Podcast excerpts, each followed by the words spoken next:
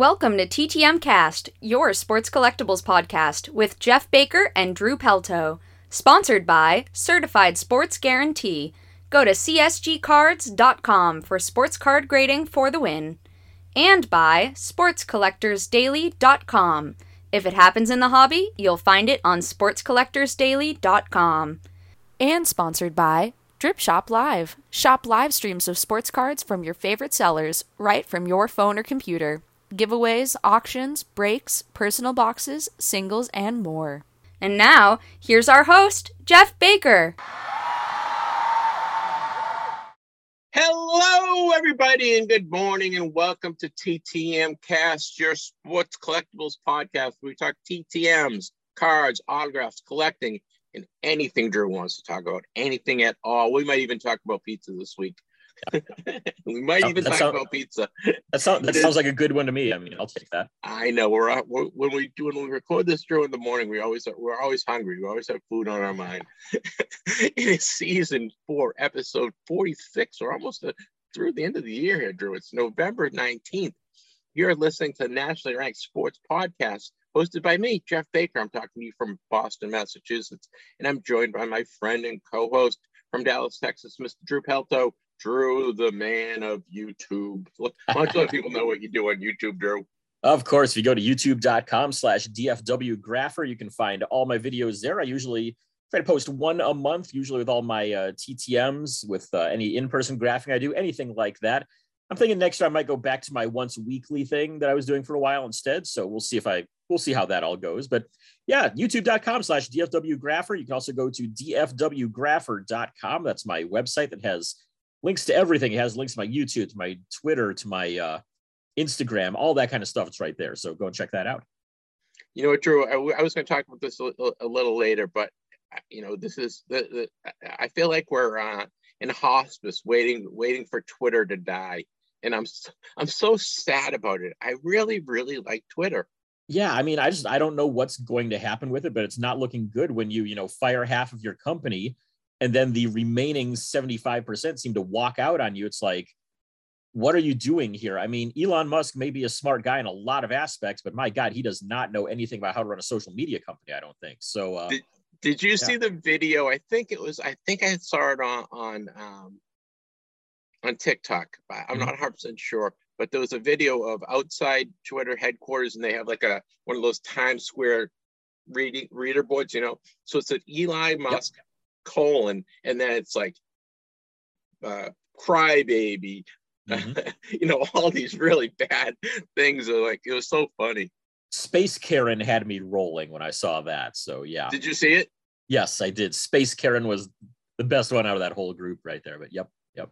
it's so yeah it's so funny so i mean he what a mess my my son's more tied into it than i am Yeah. and uh, you know i don't i don't know I- all i know is elon musk elon musk is the guy right with all this Yeah. the, the stuff that he's supposedly done and he's a kind of a loose cannon to begin with but Yeah. he's I, I think this is personal right- this was a whole this this has nothing to do with it with twitter was uh, profitable or was Mhm. uh, a great app it was he he, he didn't like people making fun of him on Twitter, and he he said, "I'm gonna take, I'm gonna buy Twitter, so no one can do it anymore."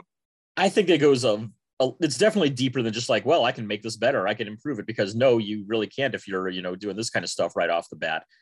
I mean, you have to remember Twitter is a very powerful medium for organizing for uh, a lot of activists and those who are, you know, protesting against kind of brutal regimes out there really use it a lot for organizing and for, you know, getting the word out there to try to organize protests. Yep. And people who want to stop that stuff have a lot of money and are willing to back something like that. And so, I mean, who knows where he's getting money from to possibly, you know, take this and completely destroy it and say, oh, gee, look what look at that. It, it just happened to go down. I guess I just couldn't do anything with it. The guy has 200 billion dollars of value of his own.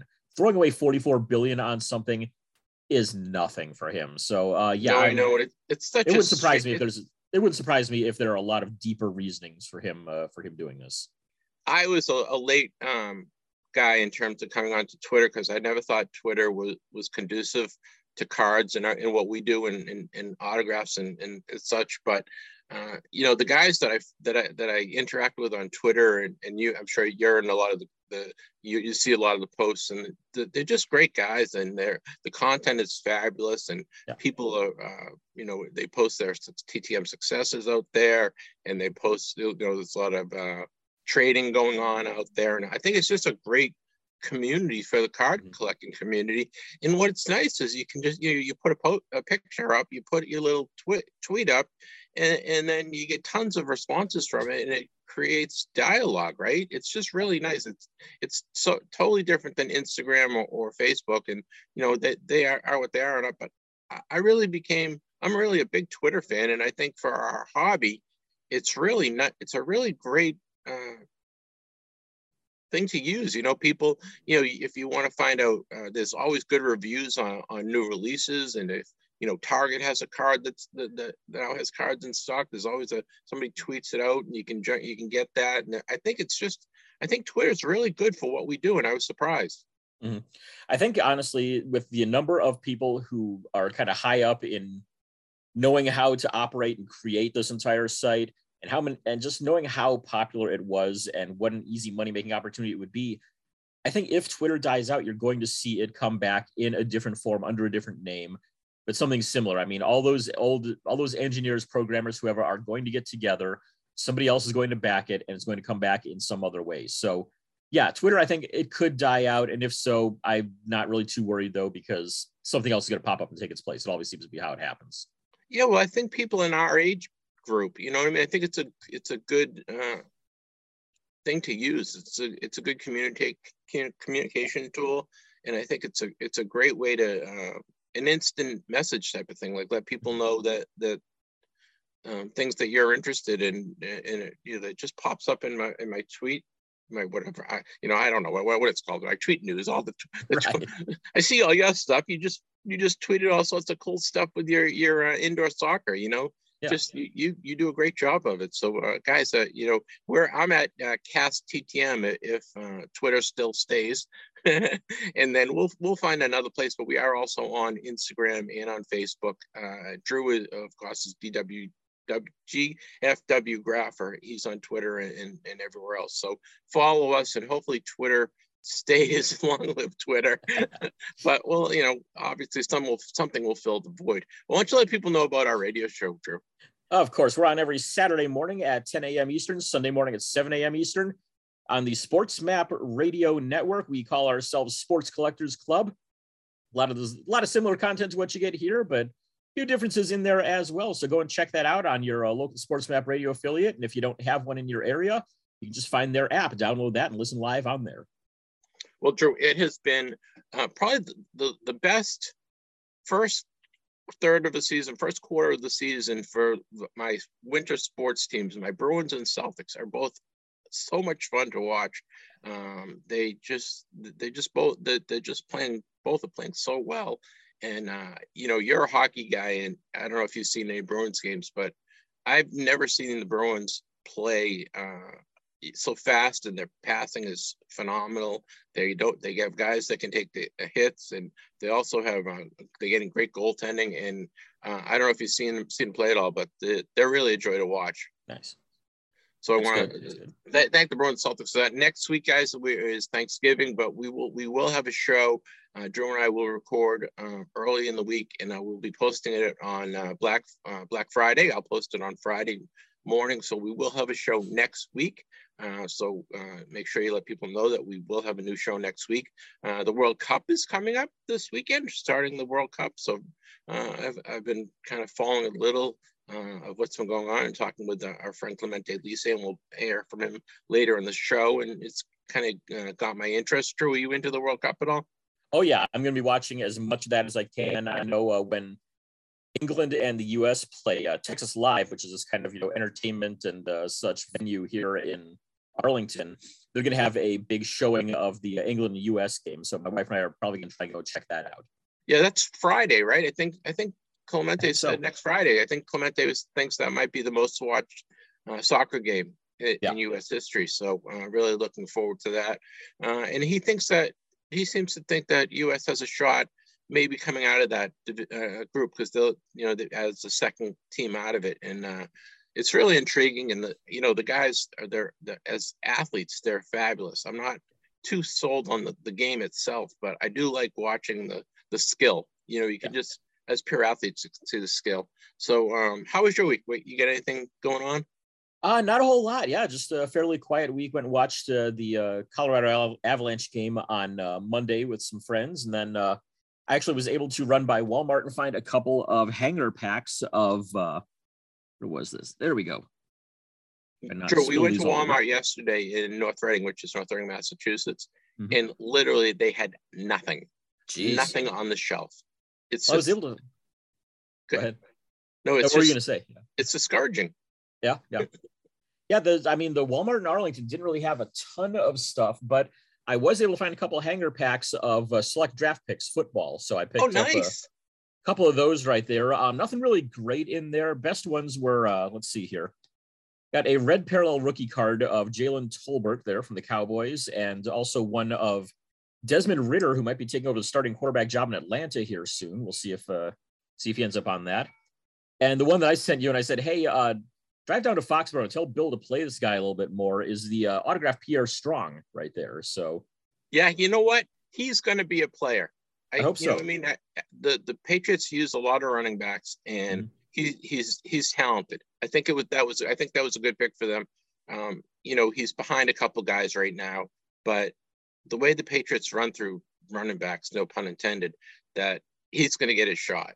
Yeah, I mean, it's the way that everyone's running through them nowadays. It seems. I mean, you've got it used to be that you'd have you know your bell cow running back, and then a backup, and then your third down guy, and now you're seeing teams you know run two regular tailbacks instead of like a halfback fullback kind of combo sometimes in the backfield. So, yeah, I mean, it's uh, it's good that we're kind of seeing a little bit of running back renaissance here, and hopefully that keeps up and hopefully start handing the ball to Pierre Strong there a bit there. Because yeah, the, I'd like the thing is that they're, they're never going to pay a running back. So when these right. young guys, their contracts run out three or four years, they'll they'll just let them go. I don't see them paying the guys. Uh, you know, uh, I can't remember the last guy. You know, they, even all the way back to Curtis Martin, they let him go. They just yep. they just don't pay running backs.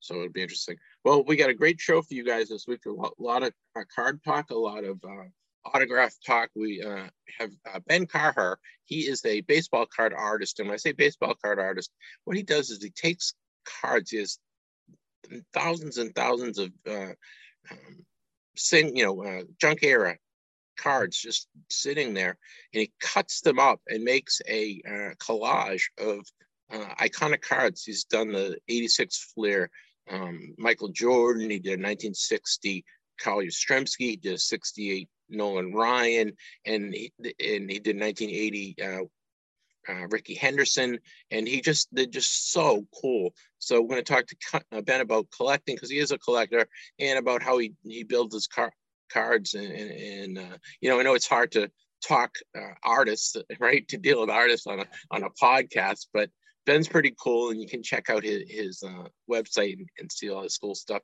And then next week we're gonna have a real, a real really special guest that we've, we've been po- promoting this for a couple weeks is Wilma Briggs. Wilma Briggs played on the All American Girls Baseball League. She was the second all-time leading home run hitter in the league history, and I've got uh, about 15 or 20 autographed cards of hers that I'm going to start, we're going to start giving away next week. Drew, I'll throw one in, in an envelope for you as well. Um, so she, but we talked to her about her career and she played for um, Jimmie Foxx and she played for Max Carey, who was a Hall of Famer. And uh, we talked to her about all sorts of stuff, but that's next week. Um, that'll be on uh, thanks the uh, Friday after Thanksgiving. And we have all our regular segments, right, Drew, for this week? We absolutely do. We've got Baker's Dozen, where we'll talk about all the news from the hobby over the last week. Corner kicks with Clemente Lisi. Clemente is going to be joining us to talk some soccer collectibles, and probably going to have him on every week here for a little bit while the World Cup is going on. Fast forward football, where Jeff and I make some really bad football picks, so uh, you can listen to those and then do exactly the opposite of what we tell you. I'm going to talk to Andrew Raycroft, former goalie for a number of teams, including the Boston Bruins, I believe Toronto and uh, Colorado as well. Yeah. Uh, we've got uh, making the grade, covering everything in the grading area of the hobby. Stamp of approval, we give our thumbs up to something from the previous week, whatever comes across our mind in that time. Vern Rapp Minute, covering any deaths in the world of sports, celebrity, politics, music, movies, whatever we got. And of course, the main reason why you're here, why we're here, our TTM returns. Yeah, cool thing about Clemente, he's going to join us probably every week or maybe three out every four weeks uh, during the World Cup. I'm going to talk um, World Cup and watch how the stocks uh, look go up, you know, stock and the prices go up and down on players that have done well on the World Cup. But Clemente is heading out to Qatar for the World Cup. So Ooh, we're going to actually talk to Clemente directly from Qatar which I'm I'm very excited about. That'll be kind of cool. So uh, Clemente is a great addition to the show, and, and hopefully you enjoy that, uh, guys. We would love to hear from you. Uh, you know, feedback. We love feedback. Uh, you know, Drew's cousins have these uh, tattooed. You know, they're magneted right on their refrigerator. They've got the number right on the refrigerator. But you, if you don't have it, just write it down 978-729-0662. That's our text line 978-729 0662. We love to get texts. We're, we're, we're big into texts, text, but we really love emails, right? Drew, why don't you give everyone the email address? Of course, that is ttmcast at yahoo.com. If you haven't learned, I can't say the email address. The Drew Drew has exclusive rights. He bought he bought that last year. So any anytime I uh, the email said he has to say it. So uh, and he gets he gets a quarter every time he says it. So why don't you earn yourself another quarter? TTMcast at yahoo.com. It's been the best investment I've ever made. he has naming rights. So thank you guys. Thank you, Drew. Professional as always. We are going to go right into Baker's Dozen coming up next. Baker's Dozen, sponsored by SportsCollectorsDaily.com. Smart collectors turn to Sports Collectors Daily to stay up to date. From new releases to incredible collections hitting the auction block, news from inside the business of sports collectibles, and much more, Sports Collectors Daily has it, all with no subscription cost. SC Daily also delivers a live look at the most watched sports card auctions on eBay for every sport. Sign up to get the headlines in your email for free or just visit the website whenever you like. With 16,000 stories in the archive going back 16 years, there is always plenty to read at sportscollectorsdaily.com.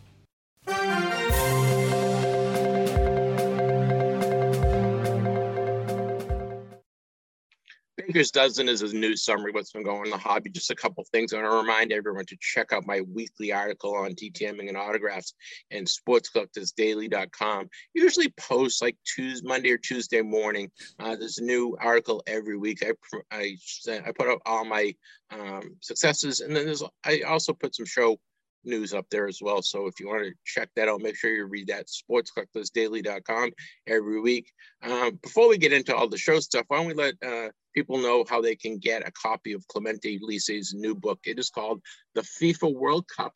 A history of the planet's biggest sporting event. It is available on Amazon and uh, you can check the, there's a link on our website that you get 30% off Clemente's book. But we're going to give away a hard copy, a, a, copy of Clemente's book this week, and uh, we'll we'll announce the winner next week. Drew, why don't you let people know how they can enter? Of course, just send your name and your mailing address to us, and we'll draw a winner. You can send it to ttmcast at yahoo.com. Yeah, in the subject line, just put book, a raffle, or raffle entry, or something like that, just so I know. And uh, we'll, we'll we'll give a, uh, a copy of Clemente's book, and, and, we'll remind everyone at the end of the show. But it's a really fun book. Um, if you know, it's really educational too. There's all sorts of stuff about basically every World Cup since it started in the history of the World Cup, and uh, you know, it's it's a good good um, entry for people that are going to start watch, watching the World Cup, and it gives you kind of a history of, why things are happening and how, why people. Team, uh, countries get paired and all the political unrest and the intrigue and uh, uh, with FIFA. It's just a really great book, so I re- highly recommend it. But if you want to enter to win a copy of the book, all you have to do is send an email to ttmcast at yahoo.com. Look at that. I owe him 75 cents already. All right, auction news. We got auction news, Drew. We do indeed. Mile High Auctions has some uh, great stuff going on there right now. You can check them out at milehighcardco.com. The auction is going to end on December 1st, but they've got a T206 set up for auction right now, as well as a 1933 Goudey Babe Ruth card, PSA 8, the grade on that. So a pretty high, uh, high grade right there for one of uh, the early Ruth cards right there. So once again, that's milehighcardco.com. You have until December 1st to put in your bids if you have a couple a couple million dollars just lying around there waiting to be spent. Yeah, they had a lot of other stuff though. It wasn't just you know they have some other approachable stuff to good. So check it out, milehighcardco.com. Uh, well, a couple. Uh, what do, what do we call these guys? Are these baseball pioneers, baseball legends? These you know, the two guys we're going to talk about next. What what what are they? Best yeah, baseball legends. royalty. Think, yeah, legends, royalty, anything like that. I mean, these are the the the icons of the uh, of the game. Yeah, well, Ty Cobb's rookie bat, bat from its rookie season, sold for $1 million uh, on Grand Gray Flannel auctions uh, this past week. $1 million to Cobb's bat. I don't know how they figured out it was his rookie bat. I didn't know the story behind it, but still $1 million for a piece of, of wood is incredible. Also, uh, Babe Ruth with his glove going up for auction. It was over the Louisville Slugger Factory Museum auction. I mean, you'd think it would be the other way around that, you know, Louisville Slugger be auctioning off the bats and Gray Flannel will be doing all the other stuff. But oh, Louisville Slugger Factory Museum got a Babe Ruth glove. Put that up for auction, one and a half million dollars right there. So, yet again, another a very high price tag on that. But uh, yeah, not uh, not exactly unexpected though either. Yeah, Ruth had given the glove to a kid in uh, what in the 20s, I believe, and the family held on to it. The kid obviously treasured it, and they held on to it, and they decided to sell it. So uh, it's pretty cool. One of these days, Drew, we have to win the lottery so we can buy some of this stuff, huh? Yeah, exactly. I was hoping maybe that 1.9 billion Powerball the other week might be mine, but yeah, no such luck there. But I'll tell you, if we if I had hit, you and I would have been having the best time at the national next year. yeah, I would just buy the national at that point. I mean, yeah, know. that would have been fun. Well, hey, there's another. This is the, these um, Panini National Treasure cards, these logo man cards, which I don't really understand the appeal of them. You know, it just has the NBA logo or, or, or the NHL logo, and people love them. But there's a Luka Doncic, one of one rookie what do they call it? RPA, right? Rookie patch autograph, right? Yeah, yeah. Um, sold for three point one two million dollars at a, PWCC auction. Uh, I believe it, it was on uh, Thursday. So that, that it's just incredible. Do you like the logo, man? And do you see the the appeal to it? Like, oh, I want that logo. You know, I want the the logo with the guy. It, it I, I'm I'm missing something there. I think they're kind of cool because it's it's like a one of a kind piece off a jersey. You know that there's only one of those on each jersey. So it's like you you know that you're getting like the kind of elite piece of it right there. But it's just, I mean, they do so many things with so many different pieces of it too. So it's like I, it is kind of cool to me. Like uh, one of the coolest ones I ever got when I got to do a pack out, they call it when uh you have to go into the packaging facility and there's some products where you have to pack them by hand. National Treasures being one of them.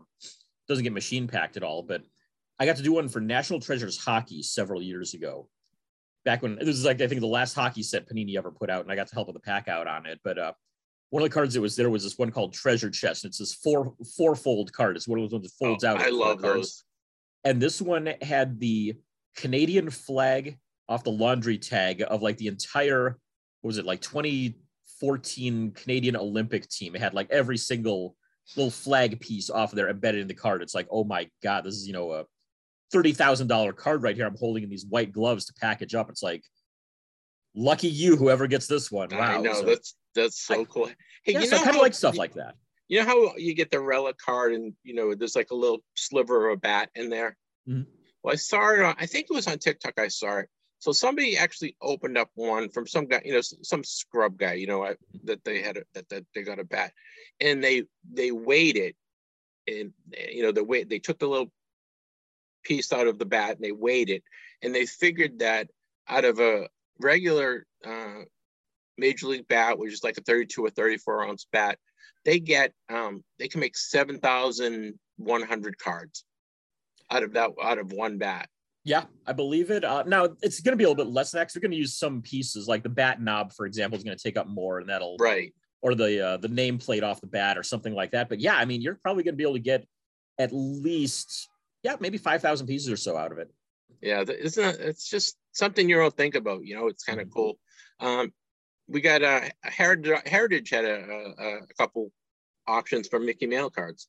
Yeah, we had uh, one go at a is a PSA eight went at 1.47 million there at Heritage Auctions. So a nice price tag right there on that, and especially I mean for one that's not like among the uh, you know the super high end ones and we saw you know a couple of nines over the last few weeks but even an eight going for 1.47 very nice price on that psa 7 a step down from that still i'm sure a very nice looking card under half a million so i mean uh, that's still a lot more money than i'm looking to spend on anything collectible there but still i mean that's uh definitely more affordable than the you know the 10 million or whatever as we saw in the one uh, over the summer there. So Yep. yeah, 1.47 million and uh, 468,000 there for the eight and the seven respectively.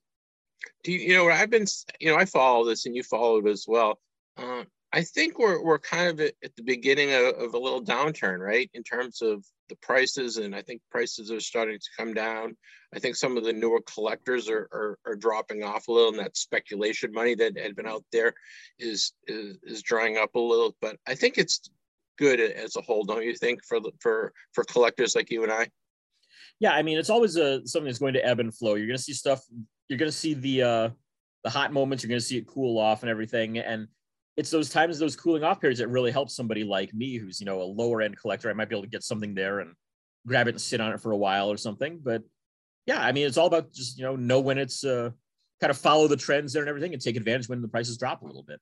I don't like when we have competition for the quarter and dollar boxes. Yeah, exactly. you know, I just like going in. Well, guys, we have the holidays coming up. We have uh, Kwanzaa and Christmas and Hanukkah. They're all coming up. And uh, I saw that I saw this uh, from our friends at Lana Sports. Lana Sports obviously uh, earns money through for droppingdimes.org. They're, they're the uh, memorabilia arm for droppingdimes.org. And uh, if you have a, a basketball fan that, that you are looking uh, looking to buy something for, or uh, you know somebody that uh, a sports fan in general, these uh, they have uh, a line of signed ABA basketballs. The ABA basketballs are awesome, don't you think, Drew? Yeah, I mean you can't go wrong with the uh, classic red, white, and blue ball that they had.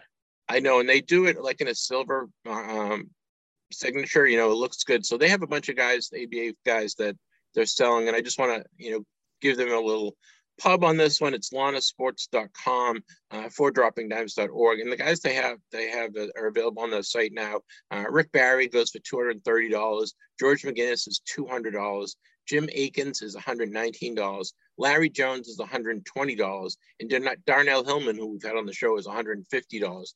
Um, if you're thinking about bu- buying one of these, I'd watch it because they always have specials going on. And I bet if you if you're looking to get multiples, you know, you want to get a couple of these, I bet they can do something for you. But check it out. All the money goes to help out former ABA players that are not covered in under the NBA pension. So um, check it out. Lana Sports autographed ABA balls. It's really cool. Uh, bad news for the TTMers out there. We've got a uh, got news from the uh, U.S. Postal Service. The price of stamps will be going up in January. Right now, paying sixty cents a stamp, so it's about sixty dollars for a roll of them. It's going to be going up to sixty-three cents. So if you want to save yourself three bucks, make sure you buy yourself a roll of stamps before January twenty-second when that price goes up. We have some show news to report. First, I, I got an email from uh, Russell Savage, who we had on the, the show uh, last week, or two weeks ago. He was the, he, he ran the show at Virginia Beach, and he said he had a great show. He's sending us some presents, quote unquote, that we'll be giving away to listeners. So watch for that. I want to congratulate Russell on a great show. Hopefully you went uh, attended. There's some really big shows coming up. Uh, the Philly show is is one that Drew and I uh, really. Oh, you know, before we get to the Philly, Philly show, I talked to Sal Barry about yeah. the, the show in Toronto. We went up to Toronto for that show, and uh, Drew, one of these days we got to go to Toronto. It's just a, it's just a great, it, it's just a great show. All the hockey stuff, we can get all cool peachy stuff up there, and Oh yeah, you, and- you and I got to make a trip up to Toronto for that show. absolutely. I mean, hey, my passport is waiting right here. Need some more stamps in it. So uh, yeah, we definitely need to look into that one. Yeah, I, I bet we can do it on the cheap. We'll Definitely, have to see. mean- okay, back to show news. Sorry, I'm running a little tangent this today. A lot of stuff popping in my head. Uh, we have the Philly show. It's December uh, second through the fourth. I believe uh, our friend Les Wolf will be there. He's, I think he's going to be exhibiting there. It's PhillyShow.com. There's all sorts of guys signing, including Wade Boggs, Michael Vick, Blatty Senior, uh, Keith Byars, all sorts of guys. Tons of um, flyers and Eagles that, that are going to be there. So make sure you check it out. Go to PhillyShow.com. A little bit further south of Philly, down in Nashville, they're going to have a show that same weekend, the Nashville Sports Spectacular. That's uh, December 2nd through the 4th. Nashville Fairgrounds will be the place hosting that. And we've got some big names signing there as well. Dennis Rodman is going to be making an appearance there. Got Dale Murphy, Terrell Suggs, and Pac Man Jones all signing at that show. So you're down in the southeast there, Nashville Fairgrounds, December 2nd through the 4th. Yeah, Nashville is a great city. I don't know if you've been. It's a, it's a really fun city.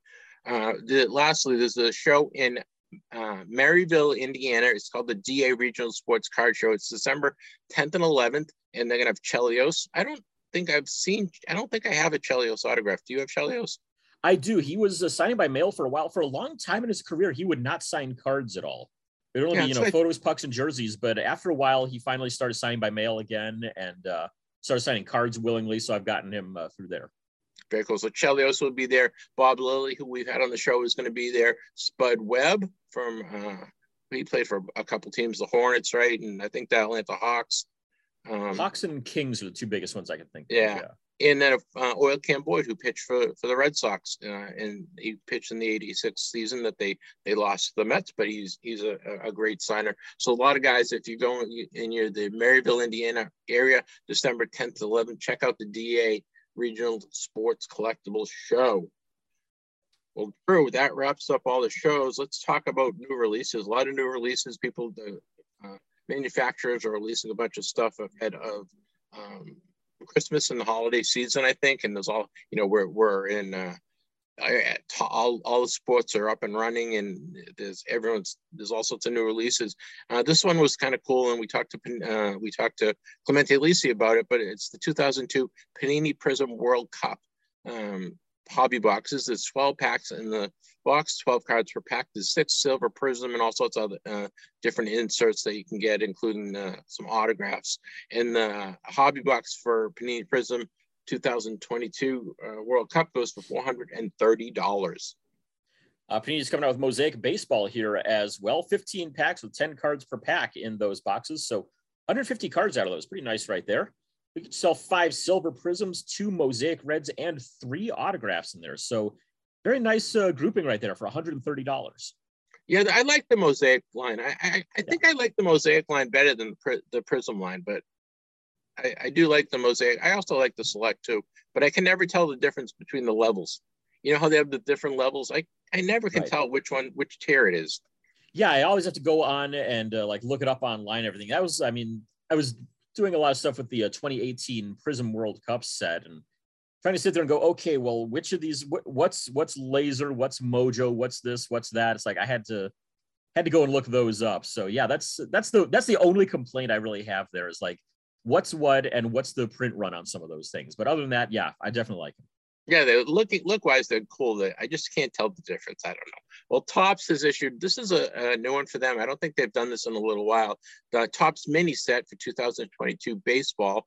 Uh, it's 990 cards in the set. Basically, they took all the cards from each of their three sets and made many versions of them. You can get a hobby box for only $25. You get 35 cards, two inserts, and three parallels. They're only available on topps.com. So I checked uh, yesterday actually, and they still, still are available. You can get them for a, a, a hobby box for 25 bucks. Not a bad deal.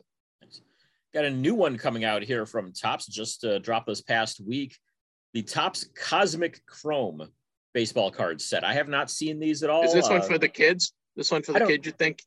possibly. Might be yeah for the kids or for the uh kind of the uh kind of trendy collector i guess out there but interested to see them though. Still you get uh 20 packs per box four cards per pack. You get a 200 card set right there and you'll be getting what 80 cards out of that box so it's pretty decent right there.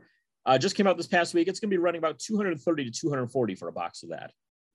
And this one, Drew, I don't. I'm I'm surprised you just don't go out and buy the set. I'm talking the 2022 Topps Allen Ginter baseball uh, released the other day. There's eight cards per pack, 24 cards uh, packs per box. It goes for 115 dollars. But the thing that Drew likes is it has all these kind of weirdo cards, right? The guys Yeah. that the you know I seen I've seen uh, on Twitter people that they featured has a card.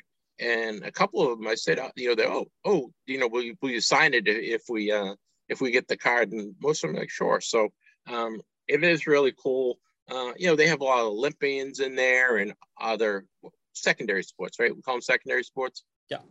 So and even even cool. non-sports ones like they had uh some of them are like you know people that are associated with baseball but not necessarily baseball players. Like one that i just sent out the other week is this guy hugo tandrin also known as juice who is the team barber for the florida marlins. And i mean a lot of other players around the league whenever they come into miami will get their hair done by him as well. And they gave him a card so i mailed that off so I know we need the TTM cast card included in there, right? You and I. Yes, absolutely. That that'd be so cool. Well, you guys have to get get get on get on Topps' radar and say, hey, I want we want the TTM cast card with, with Jeff and Drew. You know, a few years ago they did an auto. They, they only did an autograph version. It wasn't a regular one, just an autograph one of uh, Sue's over at uh, CSG. Yeah, so she's got a card out there, but it was like I know I'm so jealous. Hey, what's up? Can, can, can we can we get one too, guys? No, but yeah, I'm so jealous. Well, there's a couple uh, new releases coming out next week. We'd like you know about this. Another one of Drew's favorites is 2022 Topps Heritage Minor League set. There's 18 packs in the box, eight cards per pack. You get two auto. There's 200 cards in the base set. It's only 70 bucks for for a uh, a hobby box, like, which is pretty good, Drew. That's not too bad. Yeah, I mean that's about what I paid for uh, when I bought some 2019 boxes. I think so. Yeah, definitely a suitable price there. And then I, I, just stole yours, so go ahead. You take. Yeah, we'll switch it up. All right. Yeah. Last one, we've got the uh, Topps Gilded Collection baseball. You get one pack of five cards. Sounds like some cool stuff in there, though. You get one gold frame auto and one gold frame rookie auto in each of those five card packs. So uh, some cool sounding stuff right there. $450 of the price tag on that one. All right, behind the scenes stuff, guys. Drew, so Drew and I, we, we were obviously working off a show outline, and uh, we have it all planned out. This is what you do, Jeff. This is what you do, Drew. So I just stole Drew. So Drew was supposed, Drew was supposed to do the 2022 Topps Heritage, but like the professional he is, he jumped right in.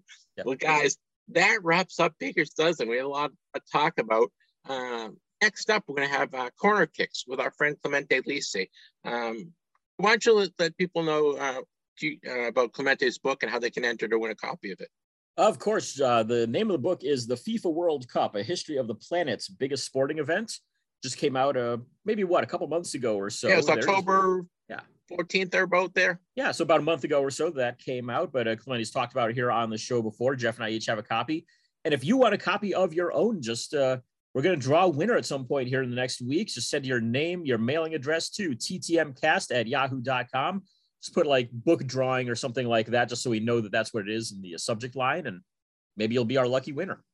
Right. You know what? I bet uh, if you win it and you want to get Clemente's to sign it, um, we'll we'll have, we'll probably have him sign it to sign it for you. So just uh, if you know enter. But please, uh, here's a, an interview I, I had. I, I, talked to Clemente the other day uh, about what's going on in the World Cup. We also talked about the Prizm uh, World Cup hobby stuff, and uh, he's really knowledgeable. He knows more about this stuff than anyone. So please enjoy my interview with uh, Clemente Lisi.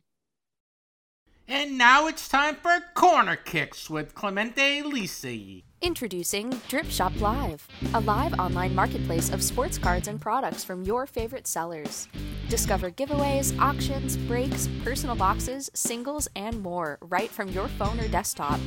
On Drip Shop Live, you'll find hundreds of sellers live all the time. Give Drip Shop Live a try. For a limited time, save $15 off your first purchase of $20 or more. Try finding another break or card box that's that affordable. And shipping is always free on Drip Shop Live. Go to dripshop.live slash invite slash TTM or find the link in our description to get this exclusive offer. Goal! Hey guys, it's like Christmas Eve for my friend here, four years, and we're on Christmas Eve. I'm talking about, of course, the World Cup, and we're joined by Clemente Lisi, who is a collector, he is a soccer expert, and he is an author. We're going to talk to him about his book. We're going to talk to him about the World Cup. We're going to talk to him about some World Cup related collectible stuff. Welcome, Clemente. Uh, thanks for having me. So, do you feel like it's Chris- Christmas Eve here, my friend, after four yeah. years? Totally. You know, like, you know, there's all those countdowns, you know, 200 days to go, 100 days to go, 30 days to go, 10 days, and now here we are, right? So it's, it doesn't feel real because it is happening in November, which is really unusual, but in which a lot of soccer fans hate. But you know what? It's here and everyone's excited about it. So that's the good thing. Yeah, I mean, you've gotten me excited. I'm looking forward to some great matches, and uh, I know there's uh, there's uh, you know there's some controversy in the U.S. roster, final U.S. roster. Right. What did you know? What have we seen leading up to the, the, the cup that's that's starting this weekend, and what were some surprises? And, and don't you comment uh, on the U.S.? They they put in some young kids, right? Yeah, so the United States start. Let's start with the U.S. The U.S. is fielding its second youngest team ever in World Cup history. The youngest was back in 1990 when they were really a bunch of college students. The average age, I think, of this team is about 23, 24 years old, which is good. It bodes well for the fact that in four years, uh, you know, we'll be hosting the World Cup.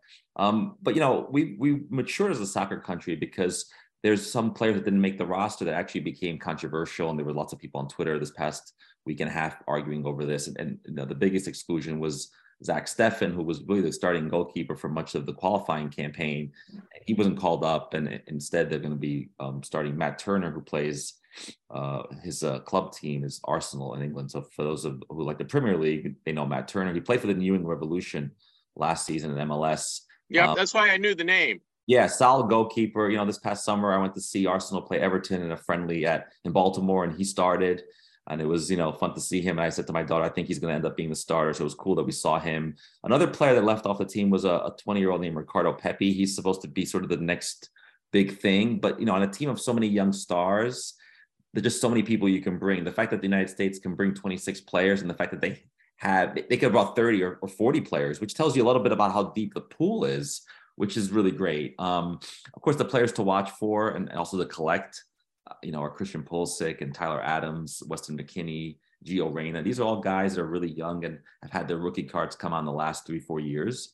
So they're still attainable. I, I, I suspect that as the US plays and it's build up to it, that you'll see prices go up, obviously. So if you haven't picked those up yet or picked up any parallels or autographs, I start thinking about that, you know, immediately. So Yeah, I mean we're gonna we're gonna see kind of the, the spikes right in the next couple weeks as the guys the, the games start playing and guys start scoring goals and and making saves and, and, and getting wins, right? Yeah, well, that's an interesting thing. We we were saying that back in the summer. That's how long you and I have been talking about this. And you know, the economy was a little bit better then. I think I think that this this month of soccer will buck the trend. I mean, and the trend is anecdotal, of course. I mean, we are in a recession, but I, when I do go to Walgreens or Walmart or Target, I see a lot of stuff on the shelves. So people are not gobbling it up. They're not flipping it like they were during the pandemic.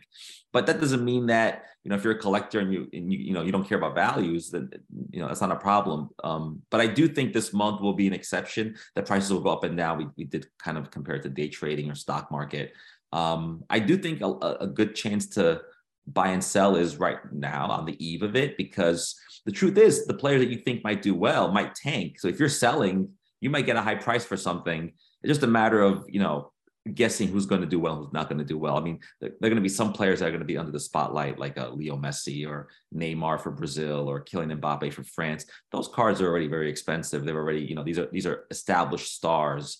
But if you can sort of pick out some of the rookies, particularly on the U.S. team and on the other teams, you know, especially if you pick up the Panini Prizm World Cup set, which came out recently, um, and you collect that, then maybe you'll see values go up and down, and maybe you can buy and sell at the right moment. Um, I mean, the World Cup final is December 18th. It's a long four week period of ups yep. and downs, but it'll be fun to watch it go up and down on a almost daily basis. So I, I would keep a close eye on eBay and other online sites because that's where the, the, the real work is going to happen. And then at any card shows during this month too, you'll see a lot more soccer. I've seen a lot more soccer at shows in the last few months because of that. Was there anyone else left on off the roster on any international teams that you were expecting to uh, be on it? Yeah, there's a player uh, named Firmino who was left off the Brazil team. Of course, Brazil can field two teams at the World Cup. Yeah. Um, he was like the big exception. The other really big exceptions were players who were injured uh, in the lead up to the World Cup. Because the World Cup usually is played in June, it's the end of the club season in Europe. So players usually are on the mend. Instead, here you had players playing in September, October. They were playing up until last week.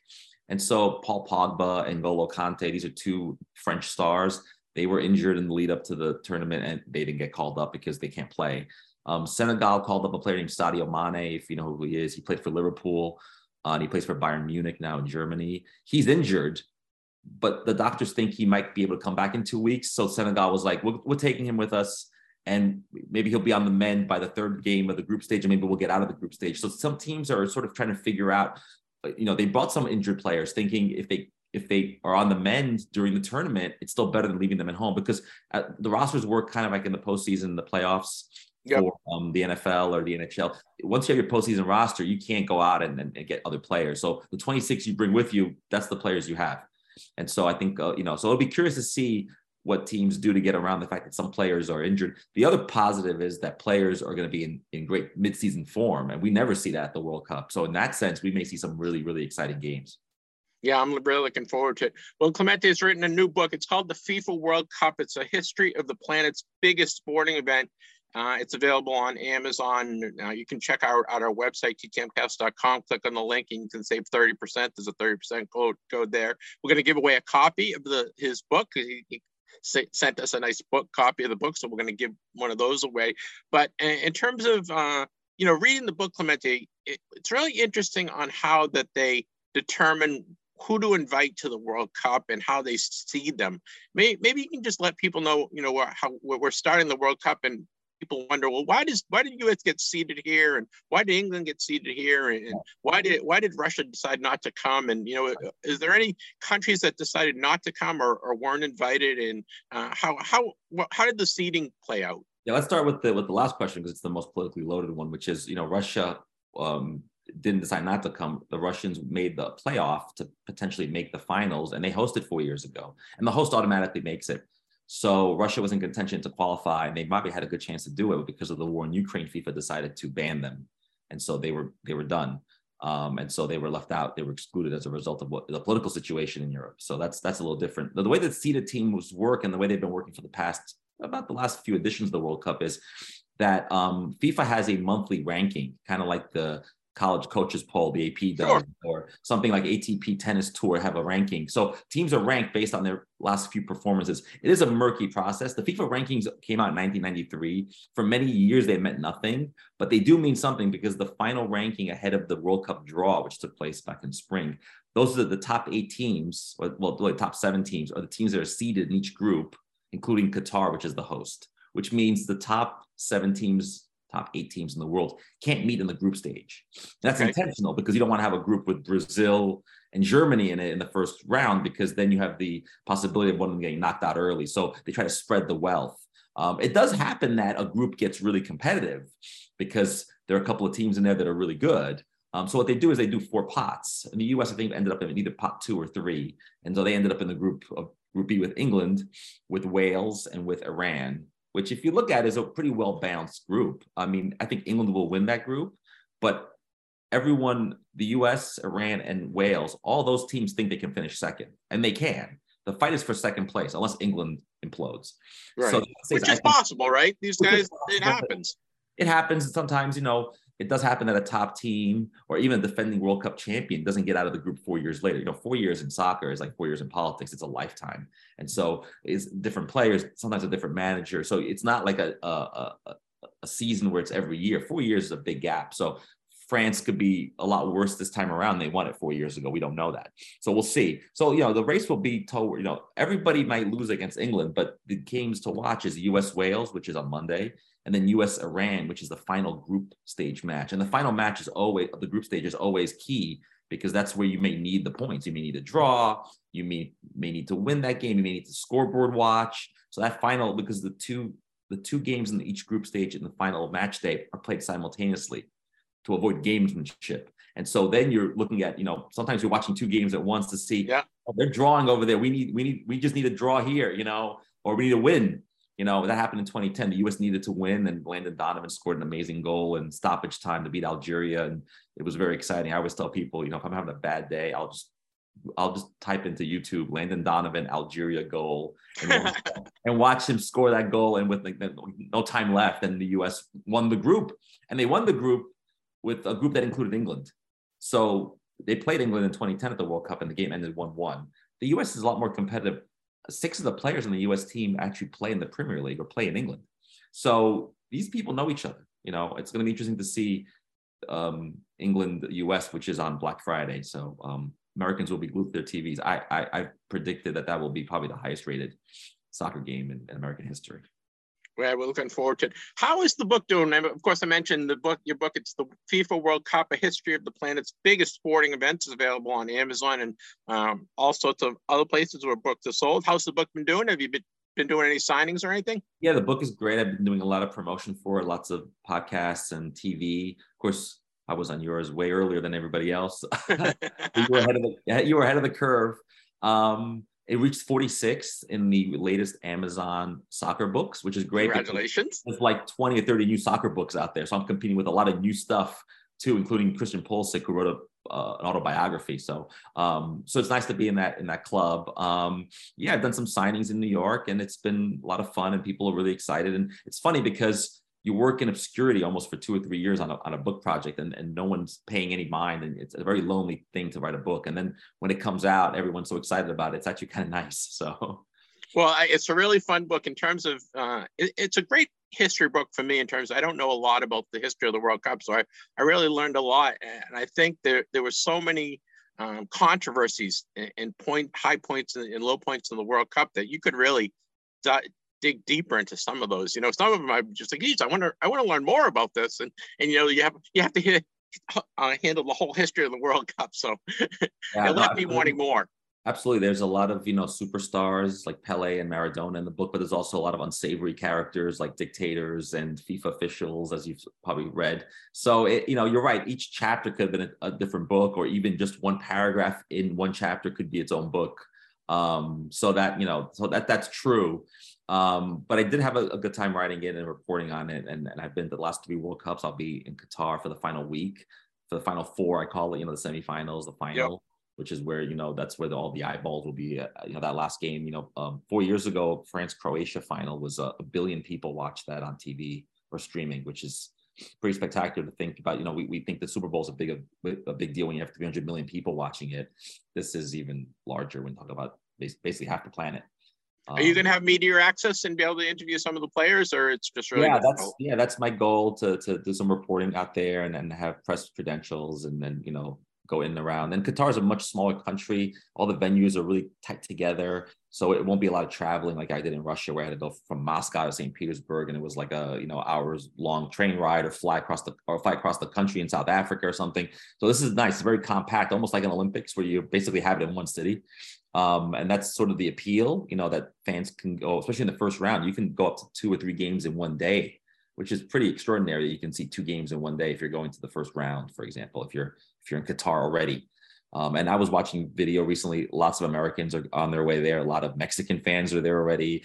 I mean, you know, people save up money to go. You know, they skip vacations for four years and they make it a point to go to a World Cup every four years, which is an extraordinary thing if you can do it. Well, hopefully you'll be able to check in from Qatar. That'd be that'd be really cool, and and I think it. Uh, I, I hope you. It's a great World Cup, and there's a lot of drama and not not much uh, politics in it. You know, it's hard to separate sports and politics sometimes, especially on the international stage. But hopefully, it we don't have to deal with that. And it's real. I know, uh, you know, just from reading your book, picking the referees, like who's going to referee the matches, and right. just stuff like that that you don't even think about uh, comes into play sometimes. Absolutely, you know, the World Cup is so high stakes because people put so much national pride into it and there's so much passion around it that that all these controversies controversies get elevated to a higher level than they normally would for example than you know that they would in an american sport or if you know a team lost last sunday or whatever it is because it's global a lot of people are watching and i do think that that that is the appeal because you know sports the great thing about sports is arguing about stuff but also you know just the excitement and drama and you know i don't remember ever seeing a world cup and going oh this is a boring world cup i mean there's always storylines there's always drama there's always new yep. characters you know, what will Cristiano Ronaldo do? You know, what will Lionel Messi do? Well, you know, will will the favorites underperform? Will will there be teams like Denmark who I think will overachieve potentially and be like a dark horse, a Cinderella team? It's always fun. That's what I was going to ask you. If there's a Cameroon this year, is there, is there a Cinderella team? Is, is Denmark yeah. the team? Yeah, I, I, Denmark is my my dark horse. They got to the semifinals of the Euros uh, last year. They also um, had an incident with a player, Christian Eriksen, who had a heart attack on the field. Maybe you recall that. And they had to revive him, and then he had to be sidelined, and now, now he's back after a year. Um, so it's a feel good story at the same time as this being a very talented team. Um, but the African teams can also, you know, you say Cameroon, which is always the sort of the the, the, the high bar for a Cinderella team, um, yep. because Cameroon seems to pull it out every once in a while. I think a team like Senegal could be that that team from Africa that's like, oh wow, like they got a lot of flash and panache, and they're really fun to watch. And people jump on that bandwagon really quick because you know once your team is eliminated, you just want to see fun and you want to see people want to see upsets. You know, as much yeah, as they, I, as much as they love, the, yeah, as much as they love the Argentinas and Brazils of the world, they also like the Senegals and Denmarks because that happened four years ago. Croatia got to the final, which was a total shock, and they lost, but they were, you know, they they went on a brilliant run. It was fun to watch. Yeah, it's going to be fun. Well, let's talk a little collectibles. Uh, you know, how you doing on the sticker set? Have you been? Yeah, uh, so I'm about stickers. Yeah, I'm about a hundred to go, and you know, a lot of my duplicates I've been able to trade or sell. but my daughter wants to start her own album, so I'm going to give her all my duplicates. So she's going to start doing that during the tournament. She, you know, like me, she was buying stickers early, and then we took a big pause. She's like, I kind of want to do it during the tournament. And I get that, you know, like yeah. it's more fun during the World Cup to to peel the stickers and watch the games. And so we're gonna really go gung ho again. My dad just came from Italy. He was there on vacation. He bought me a box, so I'll have another box now from somewhere else, which will be nice interesting to see what what's in that in that box. A lot of base set, which is fine because that's why I put in the book. And then the extras I've been selling or trading, and there's a lot of online forums for that. And I, you know, people the diehards have been into it for months now because they've been out for a while. But I think a lot of people who are just weren't paying attention are gonna are going to buy them. I went to Walgreens earlier this week and they were restocked with stickers and book albums and. I went to see the U.S. play Germany, the women's team here in New York uh, last weekend, and they were giving out sticker books there. You know, so there's excitement around the album for sure. Um, but I'm about 100 to go for my book. So I think I'll be able to finish it hopefully in the next month. Good luck. Fingers crossed. Now, Panini has the new 2022 Panini Prizm FIFA World Cup Qatar uh, hobby boxes out. They go for about $430. Uh, there's 12 cards per pack, 12 packs per box. You can get an autograph, number cards, the whole nine yards. Uh, have you gotten a box yet? Yeah, so this, you know, so I went to the Panini website a few weeks back and I saw there was a countdown, you know, the countdown clock. So I put a reminder in my phone. You know, I was like, I have to get this as soon as it's it goes to, you know, quadruple zeros. I'm I'm buying it. Um, and for four hundred and thirty dollars, I got a box. And by the way, at four hundred and thirty, that's not a bad price considering that on the secondary market, these boxes could go for even a thousand dollars. You know, the ones from four years ago and eight years ago go for that much with the promise yep. of maybe getting a good card in it. Of course, I then went on the website later that night and I went and I've been back a couple times and it's not sold out, which tells me two things. Well, tells me one thing really, which is they printed a lot of this stuff, which I'm fine with because I want base. I want the 300 base cards, which will take me more than one box. So my goal is to buy a box, rip it during you know the opening game on Sunday when Qatar takes on Ecuador, open it there with my kids, and then you know whatever parallels I get, you know uh, autographs. You know every box has one autograph. That's all gravy for me. Um, I want the base set. I have the last two Prizm World Cup base sets. And then the goal is to try to go to quarter boxes, dollar boxes over the next, you know, few weeks and, and get the those base cards, look on eBay for lots. And, you know, it, it may take, it took me, um, in 2014, I bought, someone had put the base set together and I bought the base set from somebody on eBay. But 2018, it took me a few years to get there. But that's the fun part. Um, and these cards go up and down in value. Some of them might be a quarter, some of them might be five or ten dollars. You know, some of these rookies that are in a, a grade of 10 could be worth more than that. It just depends on who does well. So, you know, for $420, it's good. The other thing I recommend is blasters are coming out really soon this weekend. Okay, good. They're $37. If they follow the same form as basketball and baseball and football, there'll be lots of it on the shelves too. And I'd pick up a few blasters. That's my goal in the next few weeks is if I go to Target or Walgreens I pick up a blaster for $37, it's a little pricey, but they promise parallels in them. And that's really where the, the numbered cards are where um, the value is. And, and I think there's like about 24 different parallels in this set. It's kind of crazy. Yeah. Um, so, you know, it's a lot of numbered cards, a lot of different sparkling stuff. The other thing that people are looking for in these set is the 32 teams have team badges.